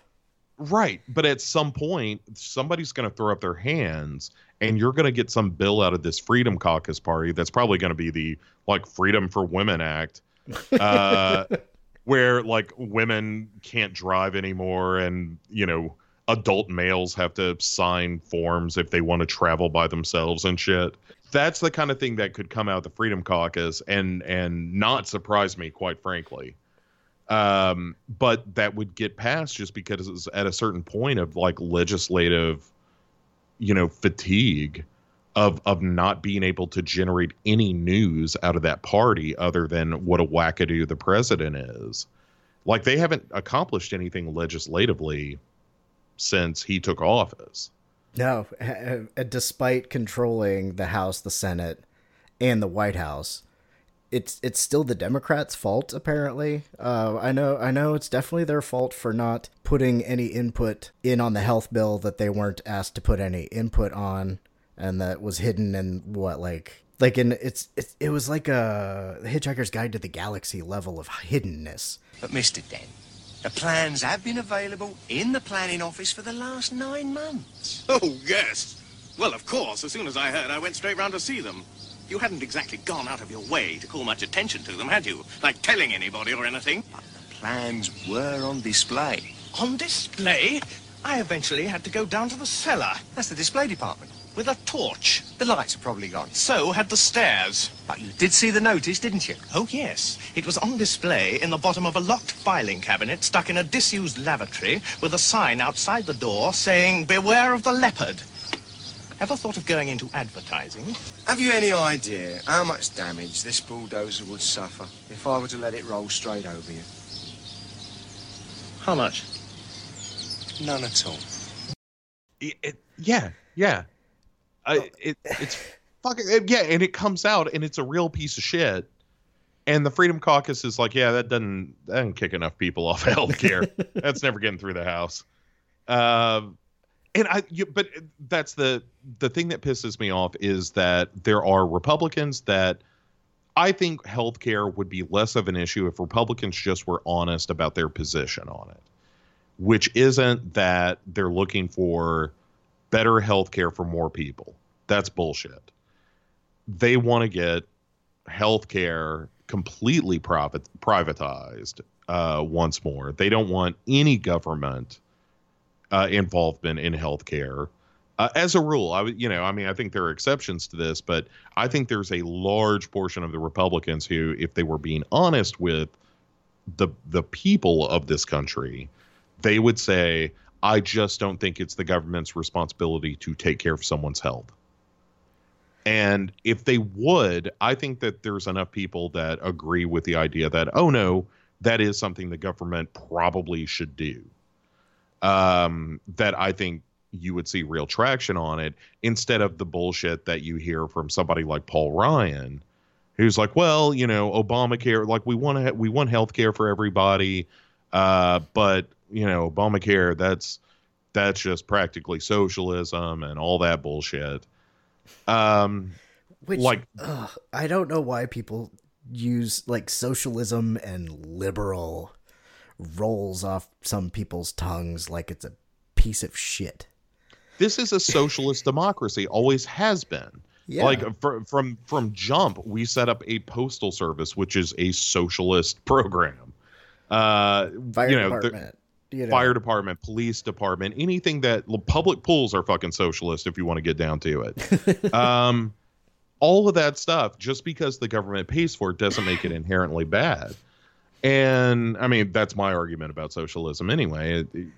And and being open to the idea that it could be bad, but there are ways to fix it as opposed to just torpedo it, like they're doing with uh, with healthcare right now. But um, you know, kind of back to the original point about all that was, you know, the fact that yes, the Republicans can't get shit done and control everything just shows how fractured and unprepared they were to lead in the first place. And but yet there are these outlets like your Breitbarts, like your your Fox News, uh, that are just constantly telling you everything's cool. There's nothing weird about any of this. The president's getting a getting a rough time from the media. Media's really giving this president what for. He's been And- treated poor, more poorly than any president ever, even the ones that were assassinated. right that kind of crazy bullshit. And it's just one of those things where if you hear something enough times and you're not you're not being critical about it about about the things that you're being told uh and and why would you be if you're being told this is the news? Uh and also with the added sweetener of this is the news and you probably already kind of agree so that's that's a heady mix for a lot of people uh, on both sides. Like I said, I watch my MB- MSNBC and just get real angry sometimes, and then I stop and I'm like, "That's stupid. I'm getting angry about nothing now." Um, you know, just because I don't like this president so much that even little shit bothers me. Uh, but there's plenty of big shit. Like that's why he's a terrible president. There's a lot of big shit. Uh, his use of Twitter should be a national emergency in my mind. Like somebody should make that stop. crisis tonight. President Trump's Twitter account went down. Uh, Twitter originally said his account was inadvertently deactivated due to human error by a Twitter employee, but after investigating the incident, they found um, that it had been done by an employee on his last day or his or her last day. Doesn't that just sort of reinforce the idea that we should not be? Twi- Twitter should not be a serious policy tool that anyone, especially someone who's running the free world, should be using. It should be coming directly from the White House. I think you're dreaming a little bit about Yeah, about I'm just saying it's and that's just one added filter and one other level where something can go wrong. Yeah, I would think that threatening uh, nuclear holocaust constitutes uh, threatening uh, threatening messages. Yeah, he, but he's a cliffhanger president. You know, like he's a guy who loves to say some shit and be like, "You'll find out." Um, like You'll f- like You'll like find that- out right after these messages. yeah. It, it, wait around Monday. We're making a big announcement about whatever the fuck. Um, like when he was talking about uh at the military dinner recently and said, "This is calm before the storm, right, guys?" And everybody's like, "What the fuck are you saying?" You'll What- see. Right. right. Is the you'll see nuclear annihilation? Because that's a really severe you'll see. Yeah, That's, that's, something that ought to be on the table from jump. that's very beyond Snidely Whiplash uh, proportions. Right. Like you'll see generally means like you've swindled someone out of their land. you know, you got you got one over on them. But yeah, this this you'll see bullshit about like the utter annihilation of a country which he has threatened already. Like imagine and, this isn't the craziest thing that could happen. We live in a political climate where the United States launching a first strike strike nuclear attack against North Korea is, I would say, in the 10 to 15% probability. Um, I'm no uh, statistician, statistician. I'm no status guy, statistics guy, but that's not crazy. No. You know, I mean, that is on the table now. I mean, I guess it always was, but it's one of those, you know, seven minutes till midnight doomsday clock kind of scenarios. But it mm. feels like we're on about like eleven fifty nine and thirty seconds these days. Yeah, just, you know, I mean, there there have been reputable news sources saying that uh, some White House aides and officials have at least jokingly discussed what to do if Trump lunges at the nuclear football. Even just joking about that, there's a little bit of uh, dread that comes Yeah. from that. Well, he seemed to have a hard on for nukes well before he ever got elected. Yeah. Uh, and and you know, like those questions that came out, like when he, he had his early intelligence briefing briefings when he and Clinton were both being briefed, and it leaked out that he was like, "Why don't we just fire these things? What's what's the problem? What? Why are we not just firing nukes at anything that looks at us cross-eyed?" And that is not what you want out of a. uh, But again, it's that shit of like that's why I don't understand the people who voted for him. He seems so clearly unprepared and dangerous and and without a fundamental understanding of the weight of the job and you know that you couldn't just be an asshole who liked to you know pop off about celebrities which is kind of what Trump always was. There's a sh- like sh- there are strings of tweets of him in some like Twitter feud with a celebrity or something. Like that blows my fucking mind that that's the president of the United States. It's still something that I don't know if I fully internalized yet that that we as a country selected this absolute clown with no degree of capability to handle a job like this. No proof that he even came close. I mean, I guess you could make the argument, well, there was no proof he couldn't be president. but it's like, well, but you want some that you could be. You want even if it's mayor, governor, something, something other than just random dude. City councilman, even or yeah, like anything, anything that showed you the process by which government works. Anything other than I wrote some checks to politicians. That's as much political experience as he had. Is that is that he contributed to campaigns on both sides and was you know, like there's part of me that gets some of the Trump appeal when he does uh, talk about, you know, hey, I, I gave money to both sides, you're buying access, like all that stuff. Uh, when you're talking about campaign finance reform and that kind of thing, all of that is incredibly valid in terms of, of making an argument for himself about why somebody like Trump could wield political power. I mean, it's not like he cares about that. Like I, I, I think the money and the power is the thing for Trump. Always always has been, uh, and the notoriety. Maybe that's even more the thing is the fame. Yeah, building Um, the brand. I mean, I thought for the longest time I had convinced myself that he was going to drop out last second and then start up another reality show. Well, that's always been the rumor is that he ran to gin up ratings for The Apprentice, and then he he just started winning. It's like, oh shit. Right. And uh, like he never intended to be president. It was always kind of a goof.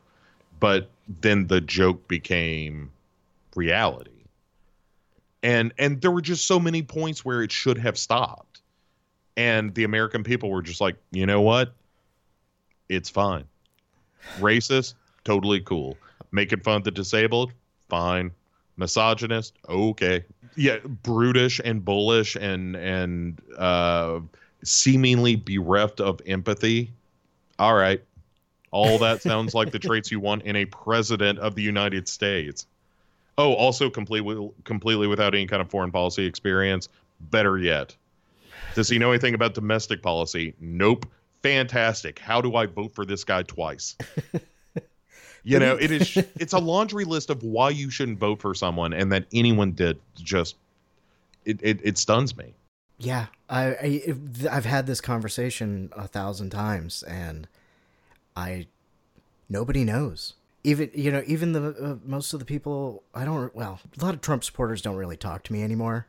Uh, I've been that loudmouth political guy for so long that there's family members that don't talk to me, and half the people that I went to high school with uh, have gone by the wayside. Um, but I try to come out of my bubble, and I'll I'll talk to anybody.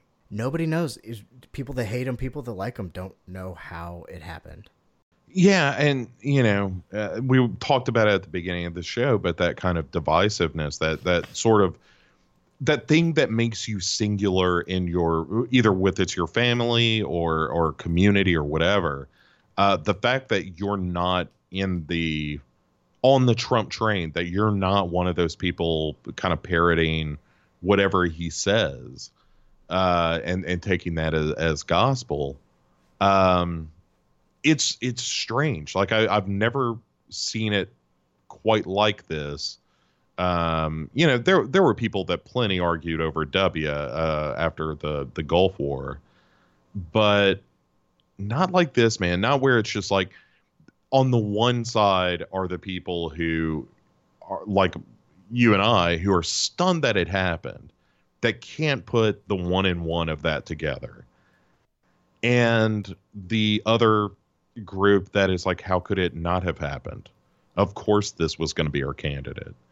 Um, I yeah, I don't know. I, I like, but it is that that body snatchers thing of like, I don't, I don't recognize these people anymore. like people I thought I knew, people I thought I loved, and and I just I fundamentally don't understand them, or that there's something in them that they're they're passionate about or or scared about. I think in some cases that I I never realized. You know, uh, it, it's it, it, it's amazing. I mean, I can only imagine. Uh, you know, people say that 1968, um, what with Vietnam and Nixon and the death of Bobby Kennedy and uh, all of the, the the tumult in the country, like 68 was maybe the worst year for America after the Civil War. Man, that Democrat National Convention. It's one of my favorite stories of all time. Uh, I, I, I, I'm not really crazy about Abbie Hoffman, but I think it's a fascinating story. Um, and but yeah, so like you know, the riots in the in in Chicago and whatnot, and uh, all of that, and it, you see it even within you know body snatchers, is this fundamental mistrust of governments and institutions that it started there. By the time you get to invasion of the body snatchers, you know, 10 years on after uh, Chicago, there is still this, you know, it's the scene of Donald Sutherland on the phone. How do they know my name? Mm-hmm. Um, that the police start cordoning off the street. Like the, the government can be part of the thing that's against you. That the government is not as, uh, unlike the, the film from 56, where at the end of the movie, you know, the doctor convinces the FBI agents like he's telling the truth. You got to get in there and save the day. Uh, there's none of that in in the Kaufman film, um, and I think that's appropriate. Like again, it's it's the kind of nihilism for our times of the thing you thought could never happen happened, and it's it's left in its wake like these divisions between us and um I don't know. It like the the path to healing from that is the thing that I I, I try to focus on and, and keep thinking about. Like, uh, what is the route past it? Like, how what's the road home where everybody can get back to the place where you can agree or disagree politically, but that doesn't inherently make you a bad person and uh, and I'm not there yet either. Like, I, if somebody tells me they voted for Trump, I'm like, I think you're a bad person. I think you're responsible for this. Like, I went through that that phase right after the election where uh, people were like, you know what, I just I just need to understand. I just need to understand. Uh, I want to talk to as many people who voted for Trump. I want to I want to hear their stories. I want to hear their pain. I want to know what led them to make this decision, and I don't want to point a finger and I've gotten past that now, and I'm back to fuck that. I'm pointing fingers now. This is the fault of those people who pulled the lever for Trump.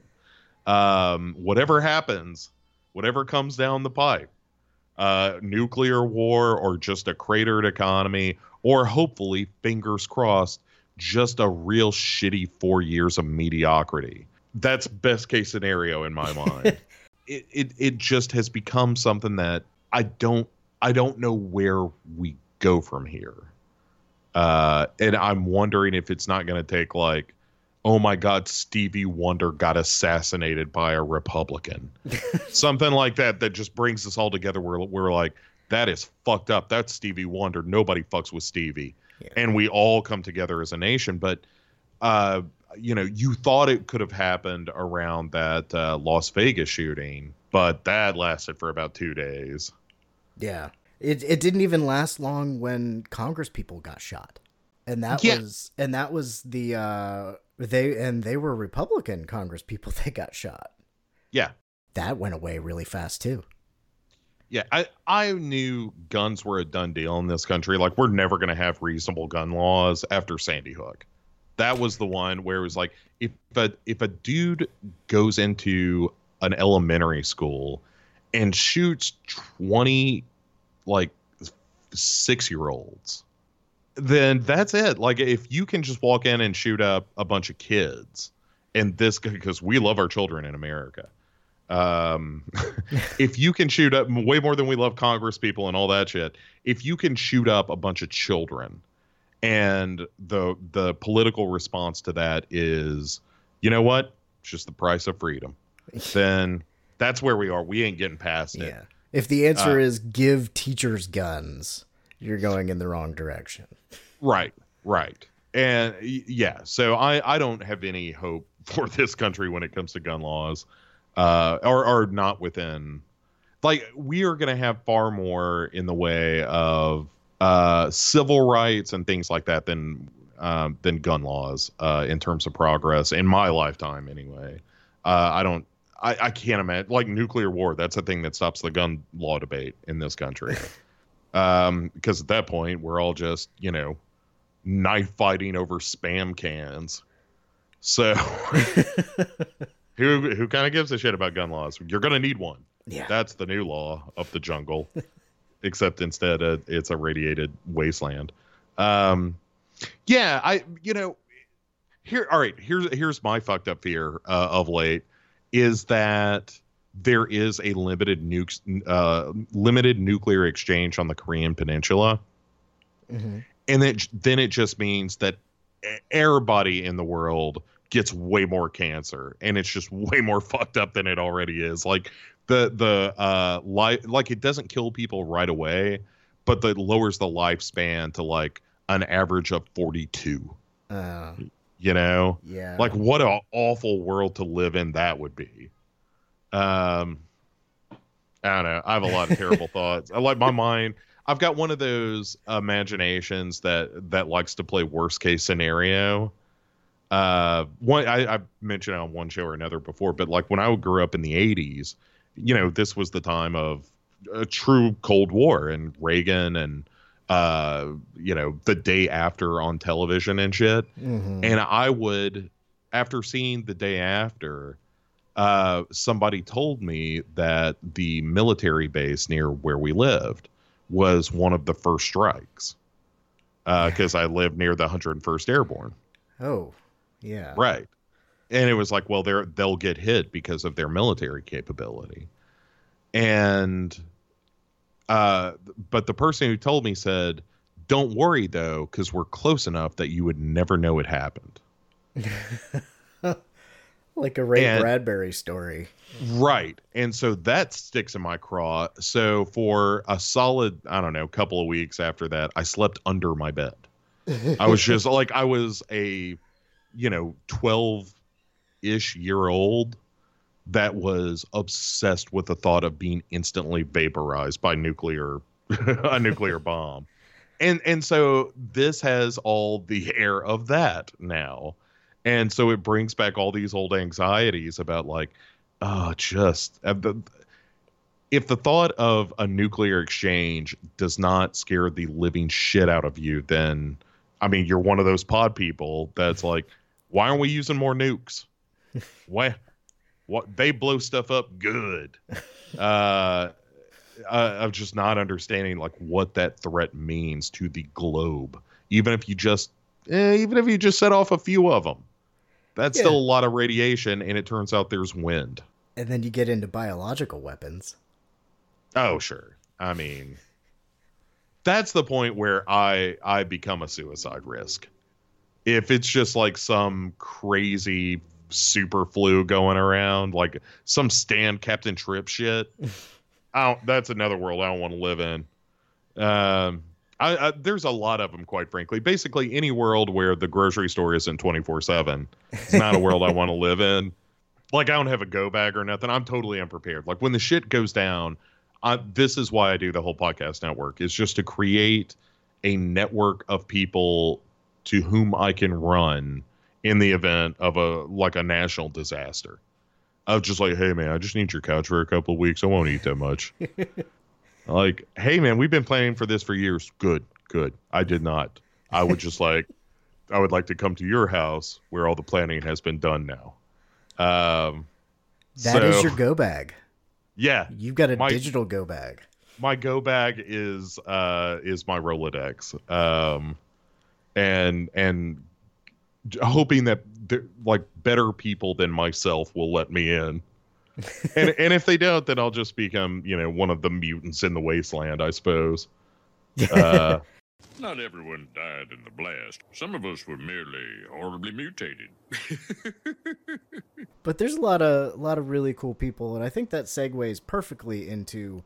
I'm gonna play a couple promos for some awesome shows, and uh, and we will be right back. Did you ever see a film at such a young age it left you traumatized with cinematic wounds? Ah, necrophilia. Ah, ah, ah. It's a dead issue, man. Don't don't push it. Cinema Psyops is a weekly podcast documenting an ongoing experiment on the mind of an unwilling test subject. No one should have to watch this movie. Oh, no one should have to watch this. No one should have to watch this movie. Surprisingly, it's not a topic that a lot of people really want to tackle. I'm shocked, prudes. I know, really. Right? It's the next sexual frontier that no one wants to explore.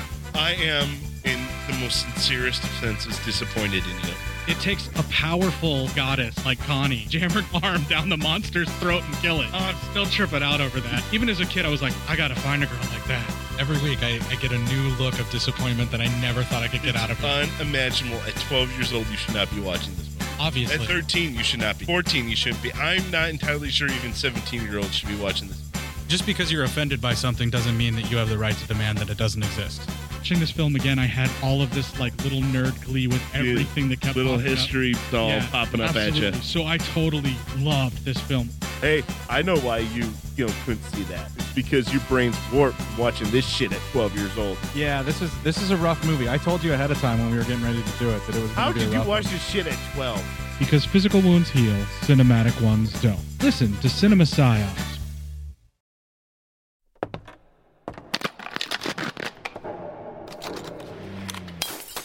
Hey everybody, this is Tim Dorn. My name is Gareth Evans. Hi, I'm Nacho Vigalondo, Director of Time Crimes and Open Windows. Hey, this is Graham Skipper. Hola, soy Macarena Gómez. Hello, this is number one New York Times bestselling author Scott Sigler. Yo, monkeys, it's me, DDP. And you are listening to The Little Pod Of horrors. Which, as you know, is the best damn idea since premarital sex. on Halloween. Jason Voorhees! It'll make you come hard. And that's not a bad thing. That monkey is a good thing. Bam!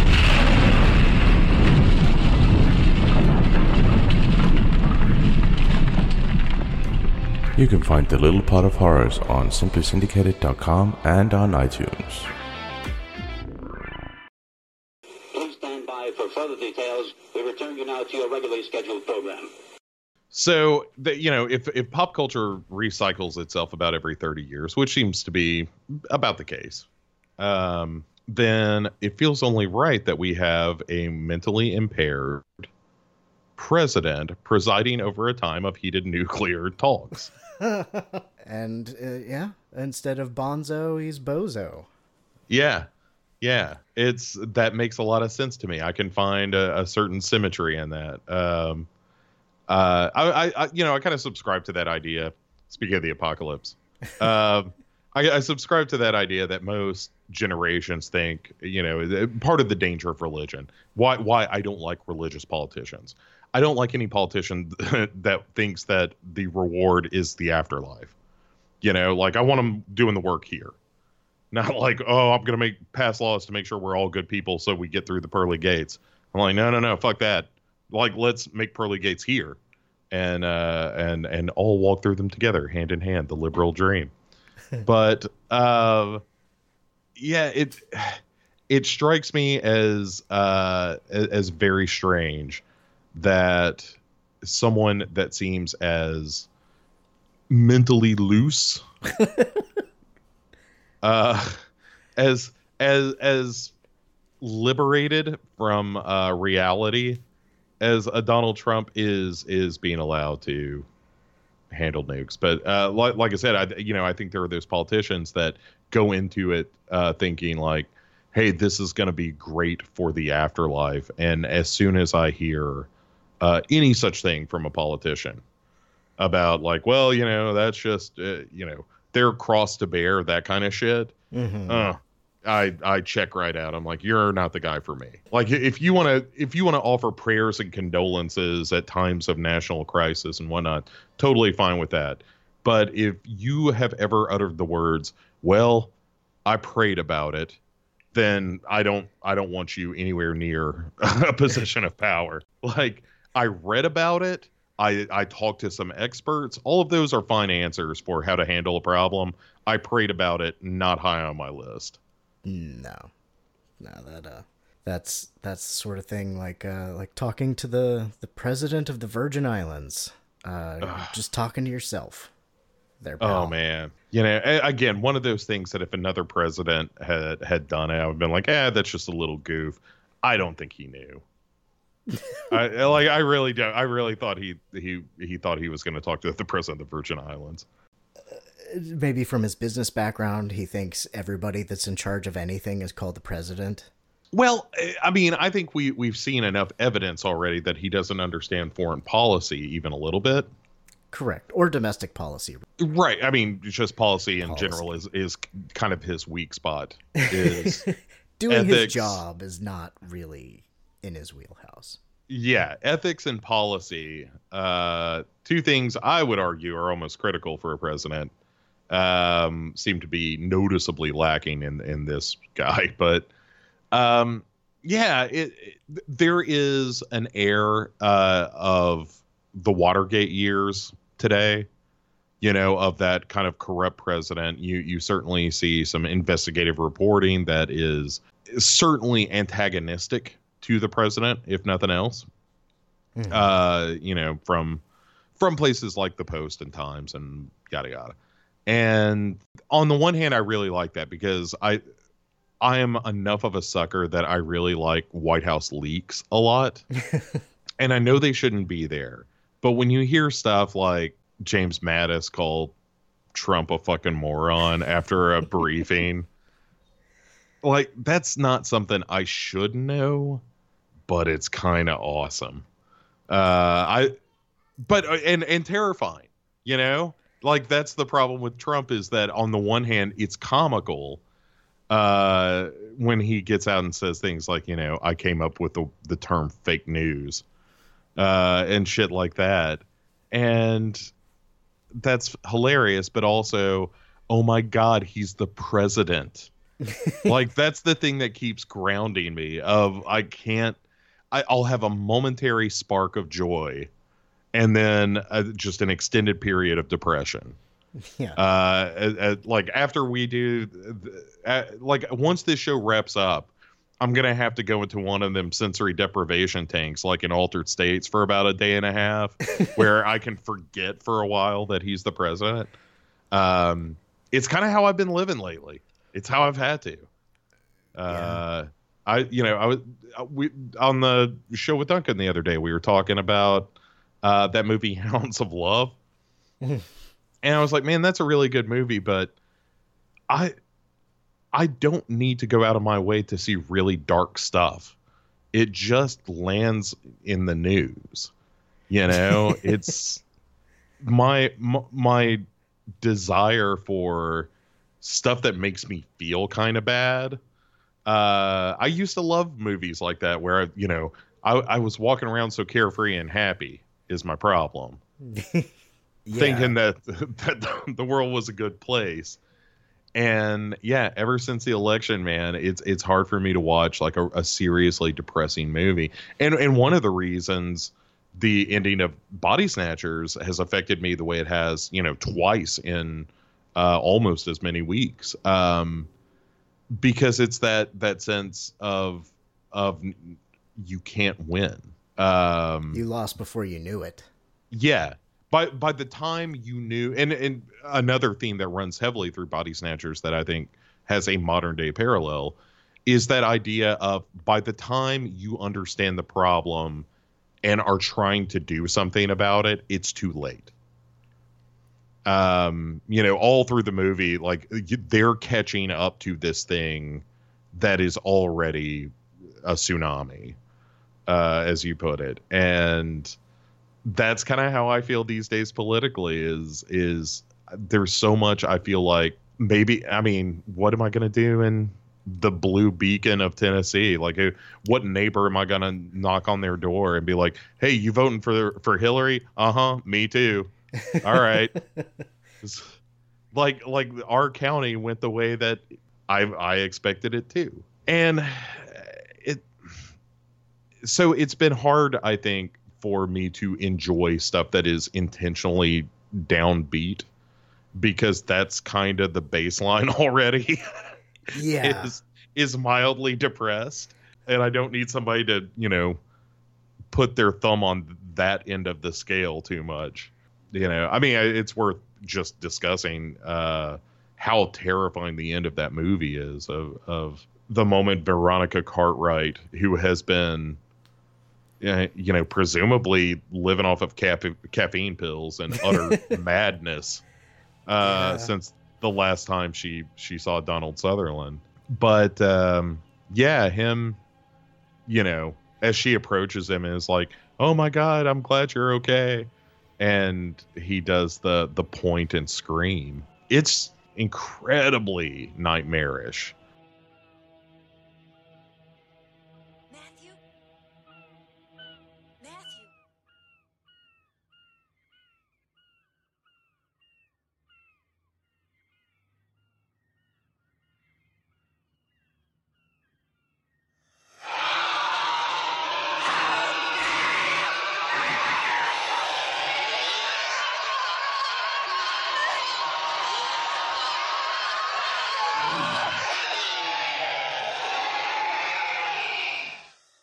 It's one of those images that I think even if you haven't seen the movie, you've probably seen that picture. But it's just it it does it a disservice because of like how closely you have followed this character through the film, and then all of a sudden it's just the most awful thing that could have happened. Yeah. She said you probably watch did you watch some of the commentaries? Uh, Uh, yeah, uh, uh, well, uh, one version of the commentary, so I'm not sure if it was the same. Well, she said, and I think a couple of the other people said, and I guess I believe it, is that much like the uh, her scene in Alien, she was sort of told what was going to happen, but she didn't really know. So they would get a more startled, scared out of her rather than a prepared scared. Yeah, the, I my understanding is that it, she and Sutherland were told pretty much day of, uh, this is what the scene is, and um, yeah, it's it's oh my god, it's so chilling. She's got a good terror, a good terror face, a good scream. Um, I I'm not as familiar with her body of work, but I would think that she would have been more prevalent throughout the horror genre. Is she? And I just don't know. Uh, you know, not n- notably. I don't think she was in The Bird. Strangely, she was in Mhm. Witches of Eastwick. Um, uh, the Neowolf. Uh, so you know she's got that going for her. Um, yeah, I mean, there's a lot of it. There, like she was in Candyman, Farewell to the Flesh. She's she's done a lot of horror films, but a lot of them aren't, you know, Invasion of the Body Snatchers and Alien. Yeah, Uh, true that. but but she she did mostly TV prior to that, but and and then just played a mom and or the nosy neighbor in every other movie that was ever made. but yeah, she does she does have that reaction of where she's genuinely genuinely seems terrified and to the the point of just utterly losing your shit Mhm. um, which is a fine line. You know, like she's she doesn't turn and run or anything like that. It's just, well, I'm fucked, and you you kind of fucked me, but I fucked myself in a lot of ways.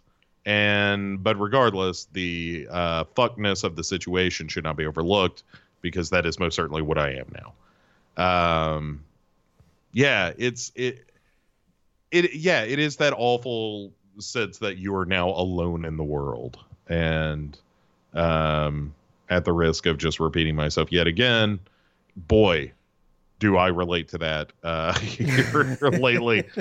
Um, but yeah, I mean, it, it, it's horrifying. They're, like to me, that is the one of the most terrifying ideas, not just from a political point of view, but like just from a psychological point of view, to be utterly alone, to be uh, surrounded by people that you just couldn't possibly connect with. And um, there was an, I was going to say an old Twilight Zone episode. It was the new series uh, they brought back after the original Twilight Zone. Um, and there was an episode with Robert Klein where one day everyone just started using a different language and he couldn't understand anything and the the show is kind of unnerving but it ends with this strangely sweet scene where his daughter breaks out flashcards and is teaching him this new language. And to the best of my memory it's never explained why all of a sudden he just wakes up in this world but um but it's it's the same kind of notion of the things that seem so normal are now cast in this new light because of this change whether it's a different language or pod people or whatever that it's now a threatening place. Like even though nothing nothing superficially looks different but everything's different. And I, I i think that's one of the real strengths of the movie uh, and one of the real terrors of the movie as well. Um, and again, something that I mean, I feel like is easily translatable into a modern context. Uh, like, yeah, you wake up one day and it, it ain't the it ain't the same country you went to bed with. Um, and you know, for better or worse, depending on on where you land on on that political spectrum. Uh, but for a lot of people, man, I myself included, the day after the election was just one of the worst days I can recall in some time. Yeah, it was so dreary, and so many of us were hungover. Also, like on- Yeah. on, top of it, you know, um, we here at the uh, the psychosemantic bomb shelter, we applied two or three days later. We applied to make sure that our our kid had a passport. a little bit of doomsday prepping. Um, I, I I don't know if we were adding on the extra experience of it took me a really long time to get my passport approved. I was randomly flagged for selective extra identification. So I had to find four or five different forms of government approved ID, list every address I had and every job I've had, and some other shit. And they gave me like a three by five envelope to send all that stuff back in. So we were just like, well, let's just make sure everybody's got a passport and then we'll see what the fuck happens. Yeah, yeah. I I I'm with you. I I I was talking to Duncan. I was just like, man, I may I I may need to get it to Scotland. uh, I should just go like, uh, and he rubs it in my face too because they have. Uh, it turns out a very progressive government in Scotland, even though it is it is still under the less progressive uh, British Parliament. But in terms of Scotland itself, it tends to be very very forward thinking and very welcoming and very opening and um yeah it was just really a bitter pill to swallow to have him send me like oh here's i i can't think of her name now but uh the the scottish uh prime minister uh speaking and she's incredibly eloquent and inspiring and all that and it's like oh and here's our guy who's you know again making fun of the handicapped dude and Did he just steal a kid's hat? Right. Like uh, you know another movie from uh not too far past this that ha- has taken on a surprising relevance lately is the dead zone. Uh which I, I saw not long ago at all and seeing martin sheen uh in that film is eerie. It's like that's that's who we elected is Greg Stilson from uh, the Dead Zone, which is also another reason I worry about nuclear war so much because that guy seemed to like it too. Yeah. Oh man, I gotta see if maybe I can get you and Duncan on here to talk about the Dead Zone. I I mean I certainly will. I'll turn up anywhere to to talk about uh, Dead Zone. Um, much like in Invasion of the Body Snatchers, uh, you mention either of those movies and I come a running. it's it's my my own dog whistle. Yeah, it's even though they're they're different decades, but they're close enough uh, in terms of release years to be within what five years of one another, somewhere in that neighborhood. Yeah, pretty close. I mean, in less of a span of the time of the W. Bush and the Obama administrations combined. Yeah. Oh, for sure. And yeah, you know, there is something. There's something about that era of film that you know kind of came after uh, all the President's Men, and I mean, you can go back to Altman, and you know, it's just that '70s independent spirit uh, that still ran through a lot of the 70s and into the 80s. And I think Invasion of the Body Snatchers is a great example of it. I mean, it's it is a typical genre film, but also it's got banjo dogface. Yep.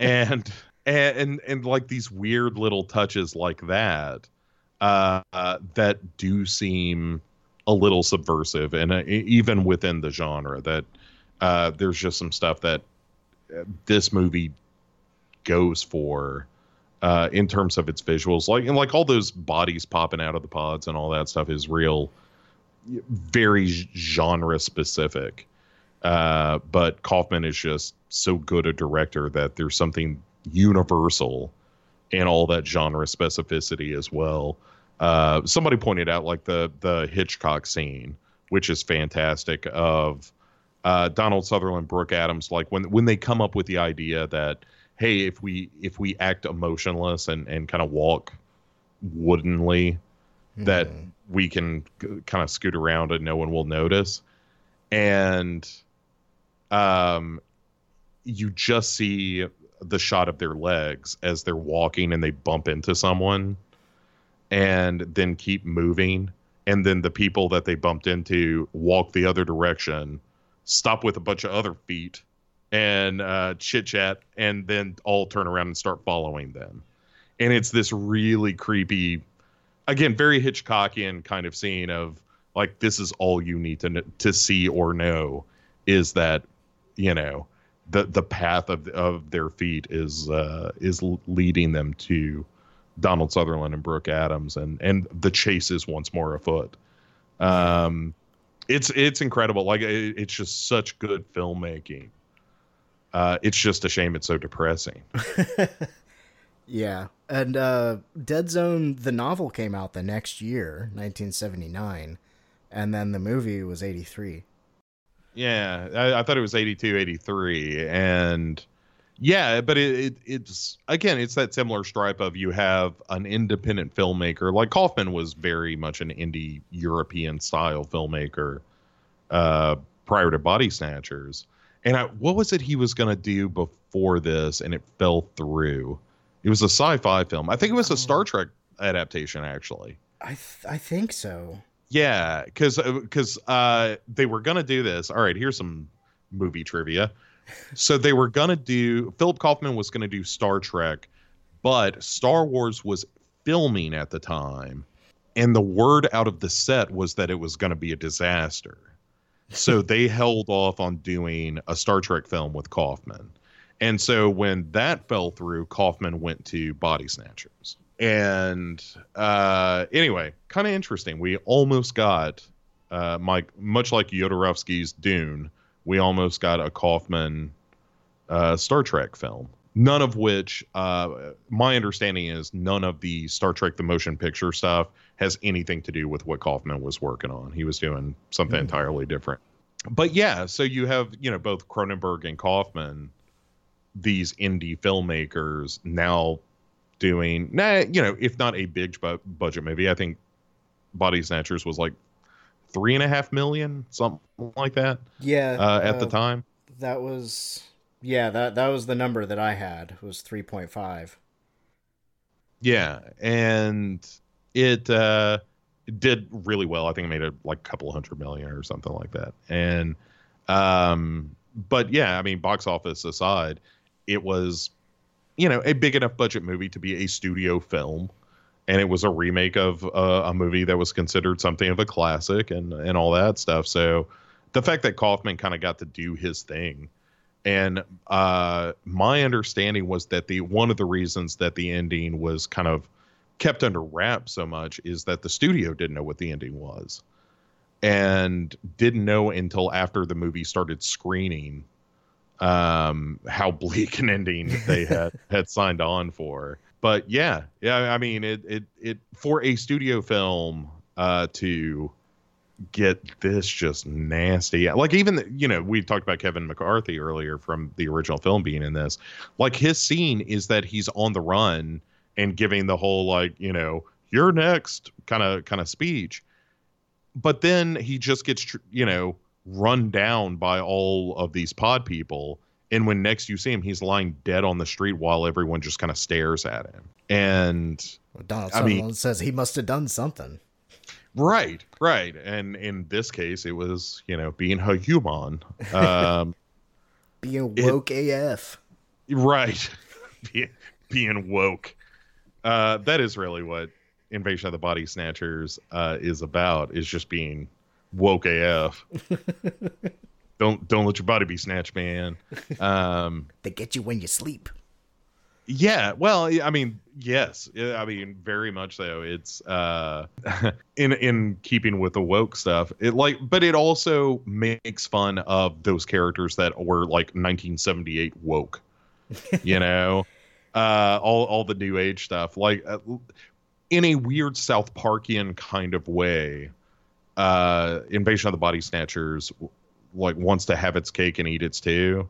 Uh, where it's like, okay, yes individually individuality is is key and you have to have that to be a human being but also some of that indiv- individuality is incredibly self-absorbed and narcissistic and is in some ways the way and the reason that all this pod people behavior can happen right under your nose is that you're t- you're you're so busy millennials worrying about yourself that you fail to notice sort of the evil lurking in your midst.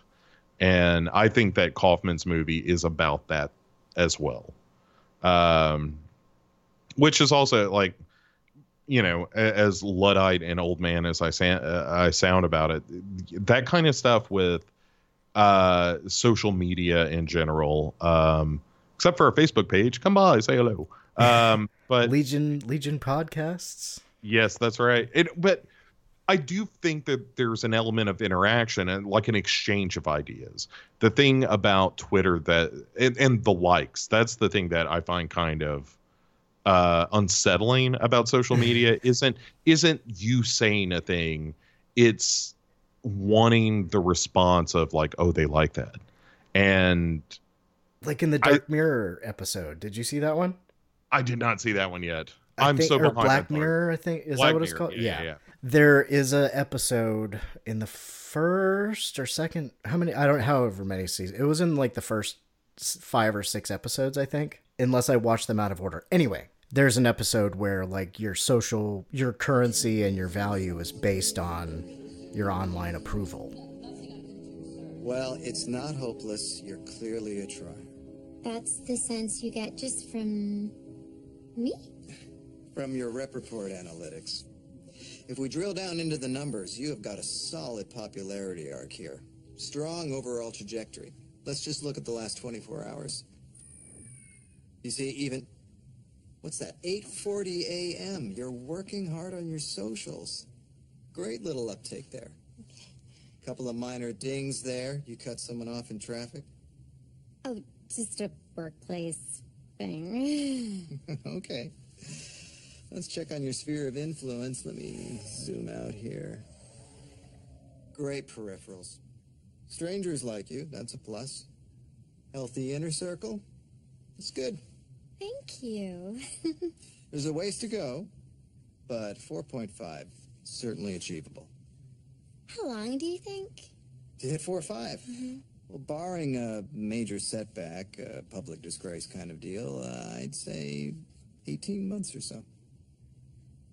Oh, I need more short term, like much more. Then you'll need a boost. what kind of a boost? Well, most of your interactions are confined to your inner circle, and they're largely, pardon the term, mid to low range folks. Same with your outer circle. You've got a ton of reciprocal five stars from service industry workers, but uh, there's not much else, at least as far as I can see. So, in terms of quality, you could use a punch up right there. Ideally, that's upvotes from quality people. Quality people. Mm, High fours. Impress those upscale folks, you'll gain velocity on your arc, and there's your boost. Yeah, I mean, I I think that is a not reasonable uh, fear, but it is certainly something to be aware of. I, I think we're close. You know, spe- speaking of politics, like all that, uh, all all the stories coming out about the uh, Russian money that flowed into Facebook uh, to target certain demographics, certain kinds of people, certain areas uh, in the country with all these kind of crazy bullshit news stories, and some of which were geared towards liberals as well as uh, as conservatives. But it was all just an attempt to get everyone riled up and get make them more divisive. Um, that kind of stuff is real. I mean, that's happening. Like that that sort of backdoor social engineering is already underway. Oh. Uh, and that's terrifying. Like the, all that, you know, body snatchers, Black Mirror stuff is like it's allegorically body snatchers. It is literally Black Mirror. um, yeah, it, it that stuff really scares me. This idea of all agreeing on something that like a reality star set uh, like like that kind of, that cult of personality stuff that has always been with us but just never never like this um i i recently met a neighbor of mine who was a on a reality show and introduced herself by showing me on YouTube the clip of her on this reality show. And it was one of those moments where I was like, I am I am legend. You know, like this is no longer my world. Uh, th- this seems like a, a completely aberrant way to go about not just me, like the the idea of the online persona is something that I think we all have to have to deal with to some extent, especially doing podcasting. Like you have a presence and you want to engage with with the people that listen to the shows and and all of that stuff. But how do you do it in in a way that's not all consuming? You know, uh, it is super easy to fall into that social platform wormhole where generating new content and getting the likes and stuff like that is becomes its own game. And there's no prize. You know you don't get anything for that. Feed Uh, me. yeah it's just you get the rush of it i suppose of seeing the numbers of followers go up and and whatnot but that's it and and i there's something really i don't know like it's one of those things i've always wanted to to write about uh in a in a horror film and i'm not exactly sure what the thing is i'm most afraid of is. Uh if it's if it's the hom- uh, homogenization of culture due to the internet, which is, is certainly something that you know Body Snatcher speaks to, or is it the increasing isolation, or is it something of both? You know, uh, I don't. I, I'm not sure uh, what what terrifies me, but something. I, it freaks me out, and I don't know why. On your path to truth. yeah you know journey of a thousand miles is is fraught uh with uh uh just a horrible anxiety and discomfort and uh but yeah I, I i spent a lot of time wrestling with those those ideas of like you know how much of your life do you want to present to the world, not just out of security reasons and, and things like that, but at a certain point, like that takes time. And is online life real life? You know, those kinds of questions. Like in a pinch, if you needed a kidney, now do you get that kidney from family members and friends or from your Facebook group? You know? uh, like what's what's the real relationship that you're having with people in that regard? Um, it's interesting. It's a, it's something I, I i'm not i'm not certain i've come to a conclusion on. Much like everything on this show it's all just like yeah i don't I, you know politically we're very divided. I don't know i don't know how we get out of that. Like i don't have any answers. I just got a lot of vague freeform anxiety. Just got to keep talking about it yeah i mean and that's certainly part of it and and you know, I certainly appreciate being on a show like this where you can kind of discuss th- that political horror, that existential political horror I feel on a, a nearly daily basis. Um, but also that I don't know, like you hope I that's the catch 22 is on the one hand you hope that people are like well, yeah, I believe that too. And then you're like, well, but then that's just body snatchers all over again, man. If you're thinking like me, oh shit. Are we're, we we're someone else's pod people? Yeah, I mean that's, but aren't we? Aren't we the like if you are on the the other side of the aisle, aren't you like man? They just talk about how much they they want to kill babies and hate Jesus. like who taught them that? Why are they listening to people telling them that? You know, and and I genuinely do want uh, uh like to have dialogues with people uh, about about politics and and people that I don't agree with it's just uh, it's just never been more difficult to do it without you know the the knives coming out. uh, and and and particularly because the news is so dominated by a figure like Trump that you know yes if you're of a certain political stripe it, it he is the kryptonite it is it is the liberal nightmare of a loudmouth misogynist racist homophobe with broad power. Uh, and it's it does it gets us every time bringing up Trump. It it it just it, it I, I, lose my shit uh, in a way that I shouldn't, and I know that. But you know, if somebody just stands in front of me and is like, you know what, he's doing a good job. We just need to give him more time. I it, like just something breaks behind my eye and my eye starts twitching and I get a vein in my forehead like the yeah. fucking teacher from Beavis and Butthead. And the Republican Party with a more Darwinian approach. Which do you favor? Kevin! Darwin's the monkey guy, right? I like monkeys. A statement no doubt once also made by your mother. No, she's more into kitties. I love kitties! That's terrific, Brittany, and really adds an extra dimension to today's lesson. I, I look like I'm I, I look like I'm under a scanner attack.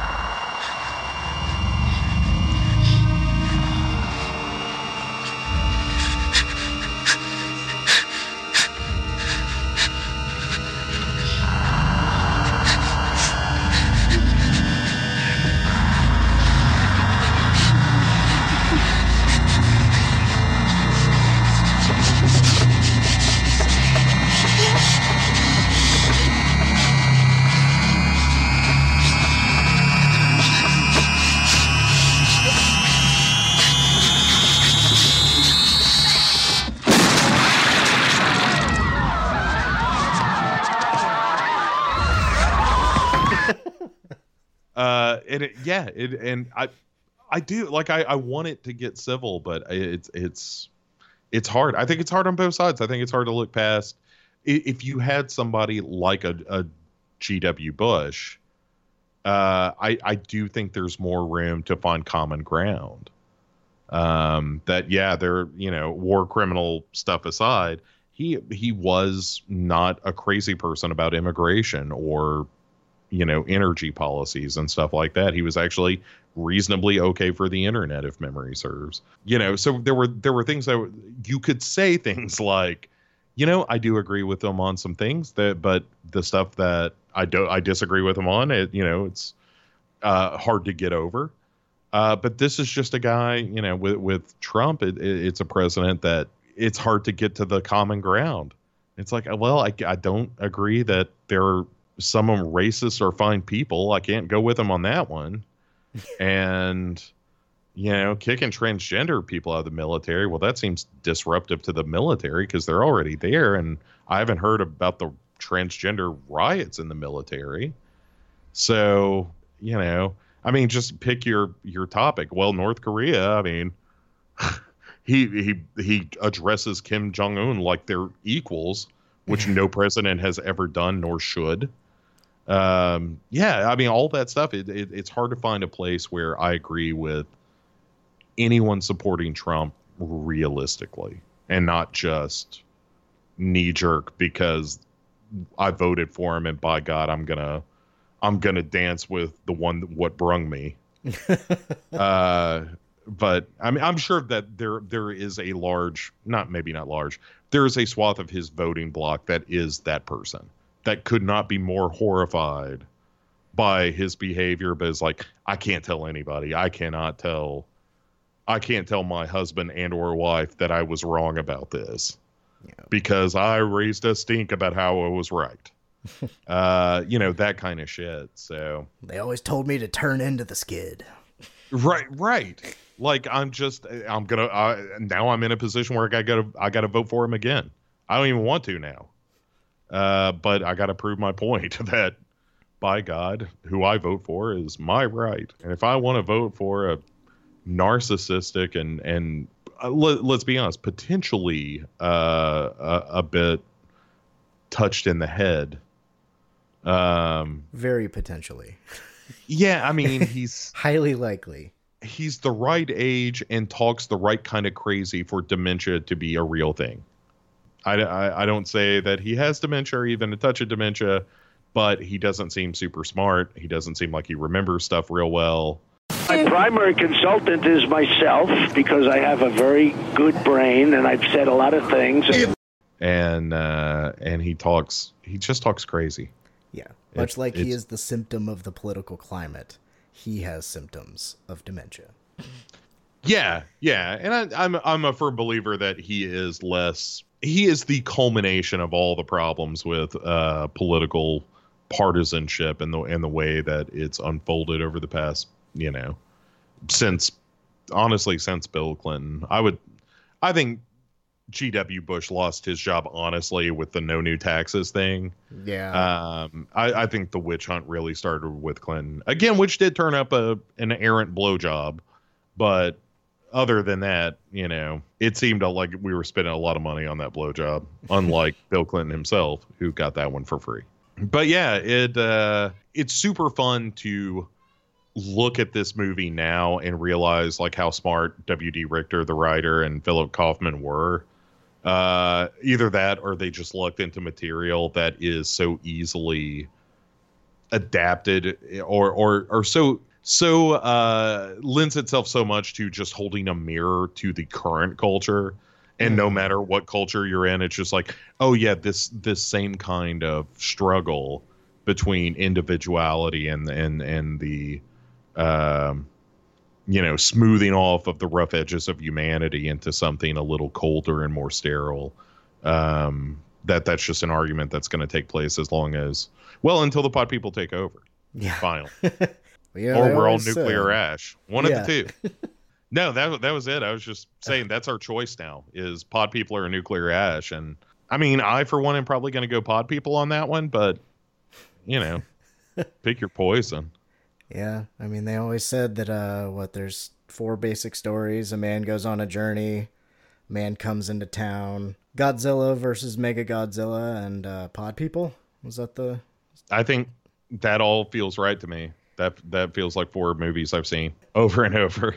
Um, Less Godzilla, uh, unfortunately. Um, they should make more of those movies, which is probably something only four people have ever said. You know what they haven't made enough of? Godzilla movies. I think they still owe uh, more apology for the Matthew Broderick Godzilla. So, uh, you know, let's not get too highfalutin. Uh, I saw Shin Godzilla, and that's not great either. Oh, I Uh, haven't seen that one yet. It's all right. It, it- I mean, it's better than the Broderick Godzilla, but the most interesting part of that movie is its politics. Uh, the rest of it is eh, kind of dull. um, but it it makes a case timely enough. It makes a case for uh, Japan's ability to defend itself and and go on the offensive. Um, in a in in respect with Godzilla in the film, but substitute North Korea or China in the role of Godzilla, and it's Japan saying like we shouldn't have to wait for other people if if shit pops off. Um, there's a great moment in Shin Godzilla where they they call the Americans, and they're like, uh, the Americans said they'd be here in like two weeks, and they're like, yeah, we can't wait that long. We got a big ass Godzilla out there. We can't wait two weeks for that. Godzilla don't wait for America to show up, and that's our move in any war. Is like we'll be there towards the end. Yeah. we'll we'll come by, you know, on the the day that the group presentation is due, and we will read someone else's flashcards and share the grade. Well, it, you know, in fairness, we do show up with flashcards of our own, uh, mostly in in fire bombings and nuclear annihilation, uh, which uh, seems to impress everyone at the science fair. And they're like, "Okay, you win, United States," and we're like, "That's right." And they're like, "You just, but you just put that together because of what you stole from the German kids." I don't know. We beat the shit out of the German kids. We took their scientists. We got ourselves uh, some uh, some good science fair uh, flashcards now.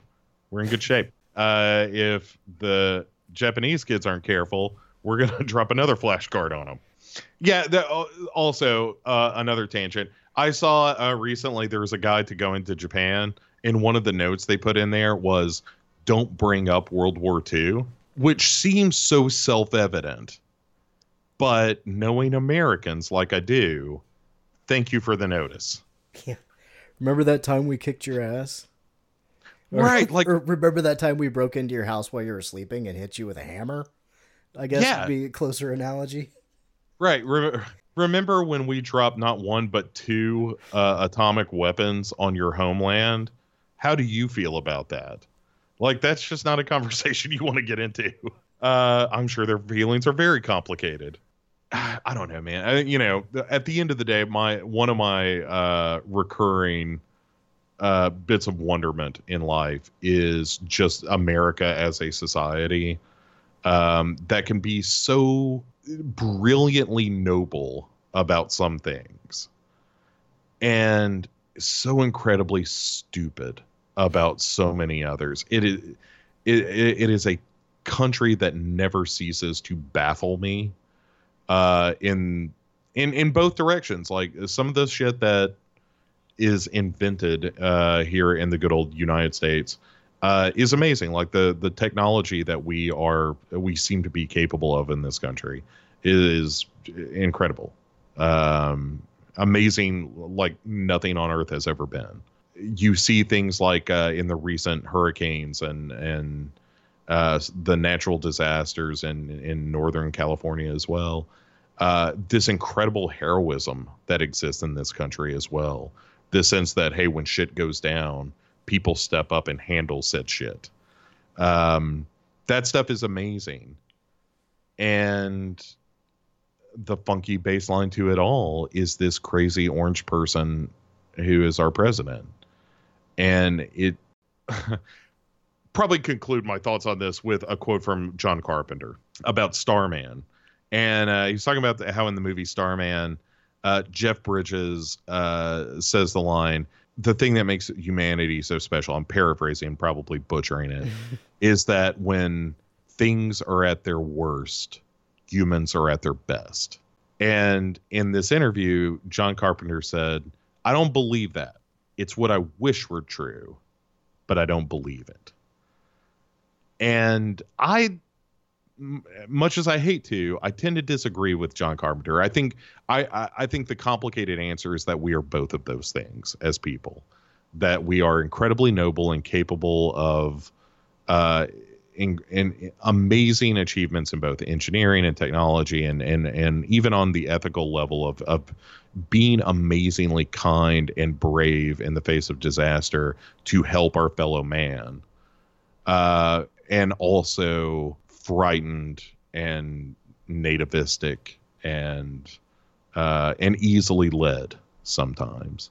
Um, and it, it's a it's a real interesting dichotomy in this country, uh, and you know much much like the the struggle of uh, pod people and non pod people, uh, it seems to have no end in sight. Uh, except, of course, in the case of uh, pod people, they just won and that's what I'm worried about. Like that's my ultimate fear is that the pod people part of humanity wins, uh, and not not the part that saves dogs and floods. um, I'm not even gonna try to follow that. Do you want to uh, do a little bit of a totally welcome, shameless self promotion right now before we uh, go walk amongst the pod people? Yeah, as much as I hate to, like now, I'm just looking at everybody like, oh god, I can't show emotion, uh, or else I will be seen as the liberal I am and be forced to line dance. Um, it's not fair. That's an unfair joke. Um, uh, legionpodcasts.com uh, is where I would point everyone to. Uh, one other one that I, I always fail to mention because I'm a jerk and because we've been talking about some gaming, uh, SDFgaming.com is kind of the the cousin site to Legion Podcast that is all video game stuff.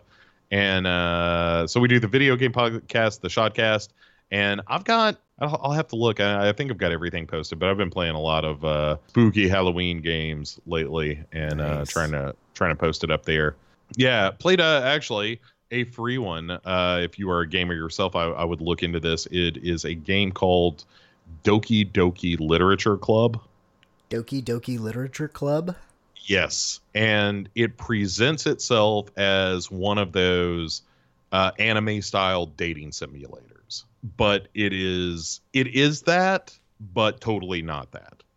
Hmm. And I would not say any more about it because the the way that the game goes uh, is it's worth the journey. And I, uh, in fact, I will try to tell you while we're on the subject about how long a game that is, because I would recommend it to. Like I said, it's free, about three hours, gets you a beginning to end.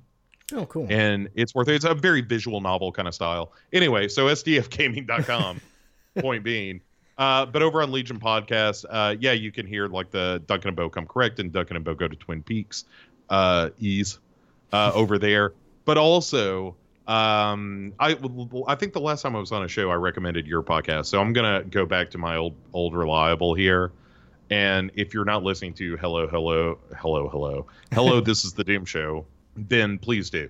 Uh, that show is that's a very funny show, and and like way more informative. But like, here's what bothers me about that show is that Hello, this is the Doom Show is both funnier and more informative than anything I do, and.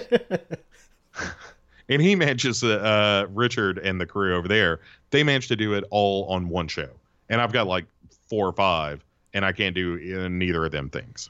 so uh, it's frustrating, but that's an amazing show. And uh, and since you mentioned uh, the witch, I would uh, point people to Witch versus the Doomsday Clock, uh, which ticks ever closer to midnight uh, with every second that goes by.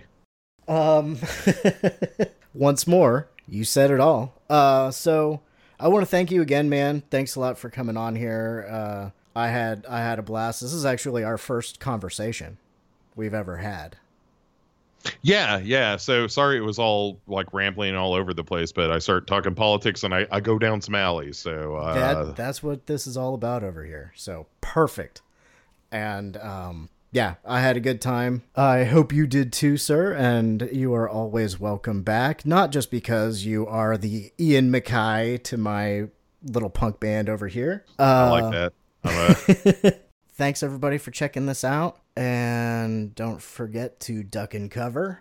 Never let them get you to the second location. What's a good a little bit of advice for? the Don't pod go to people? sleep. Don't go to sleep. Thanks a lot, everybody. You have to stay awake. He did what we all must learn to do. You and you and you and you. Yup. And cover.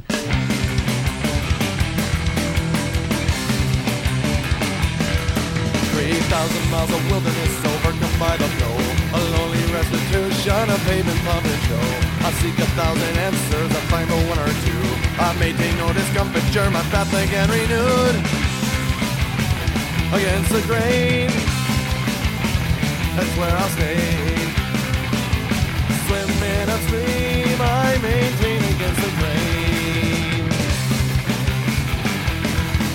You're labeled as a lunatic, sequestered and content. They're ignored and defeated by the government. The Orientic public whose magnetic forces pull, but away from the potential of the individual.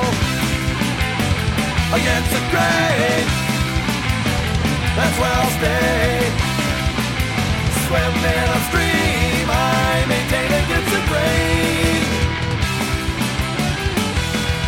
The flow is getting stronger with small increments of time, and as these of new ideas are increasingly hard to find, need all that the other has. It's your right to seize the day, but in all your acquisitions, you will soon be swept away against the grain. That's where I'll stay. Swimming upstream, I maintain against the grain. There's a common consensus and an uncomfortable cheer, a reverberating chorus that anyone can hear. It sings, leave your cares behind you, just grab tenaciously. This line sets a purpose, will destroy us rapidly. Against the grain, that's where I'll stay swim in upstream. I maintain against the grain. Against the grain. Against the grain. Against the grain.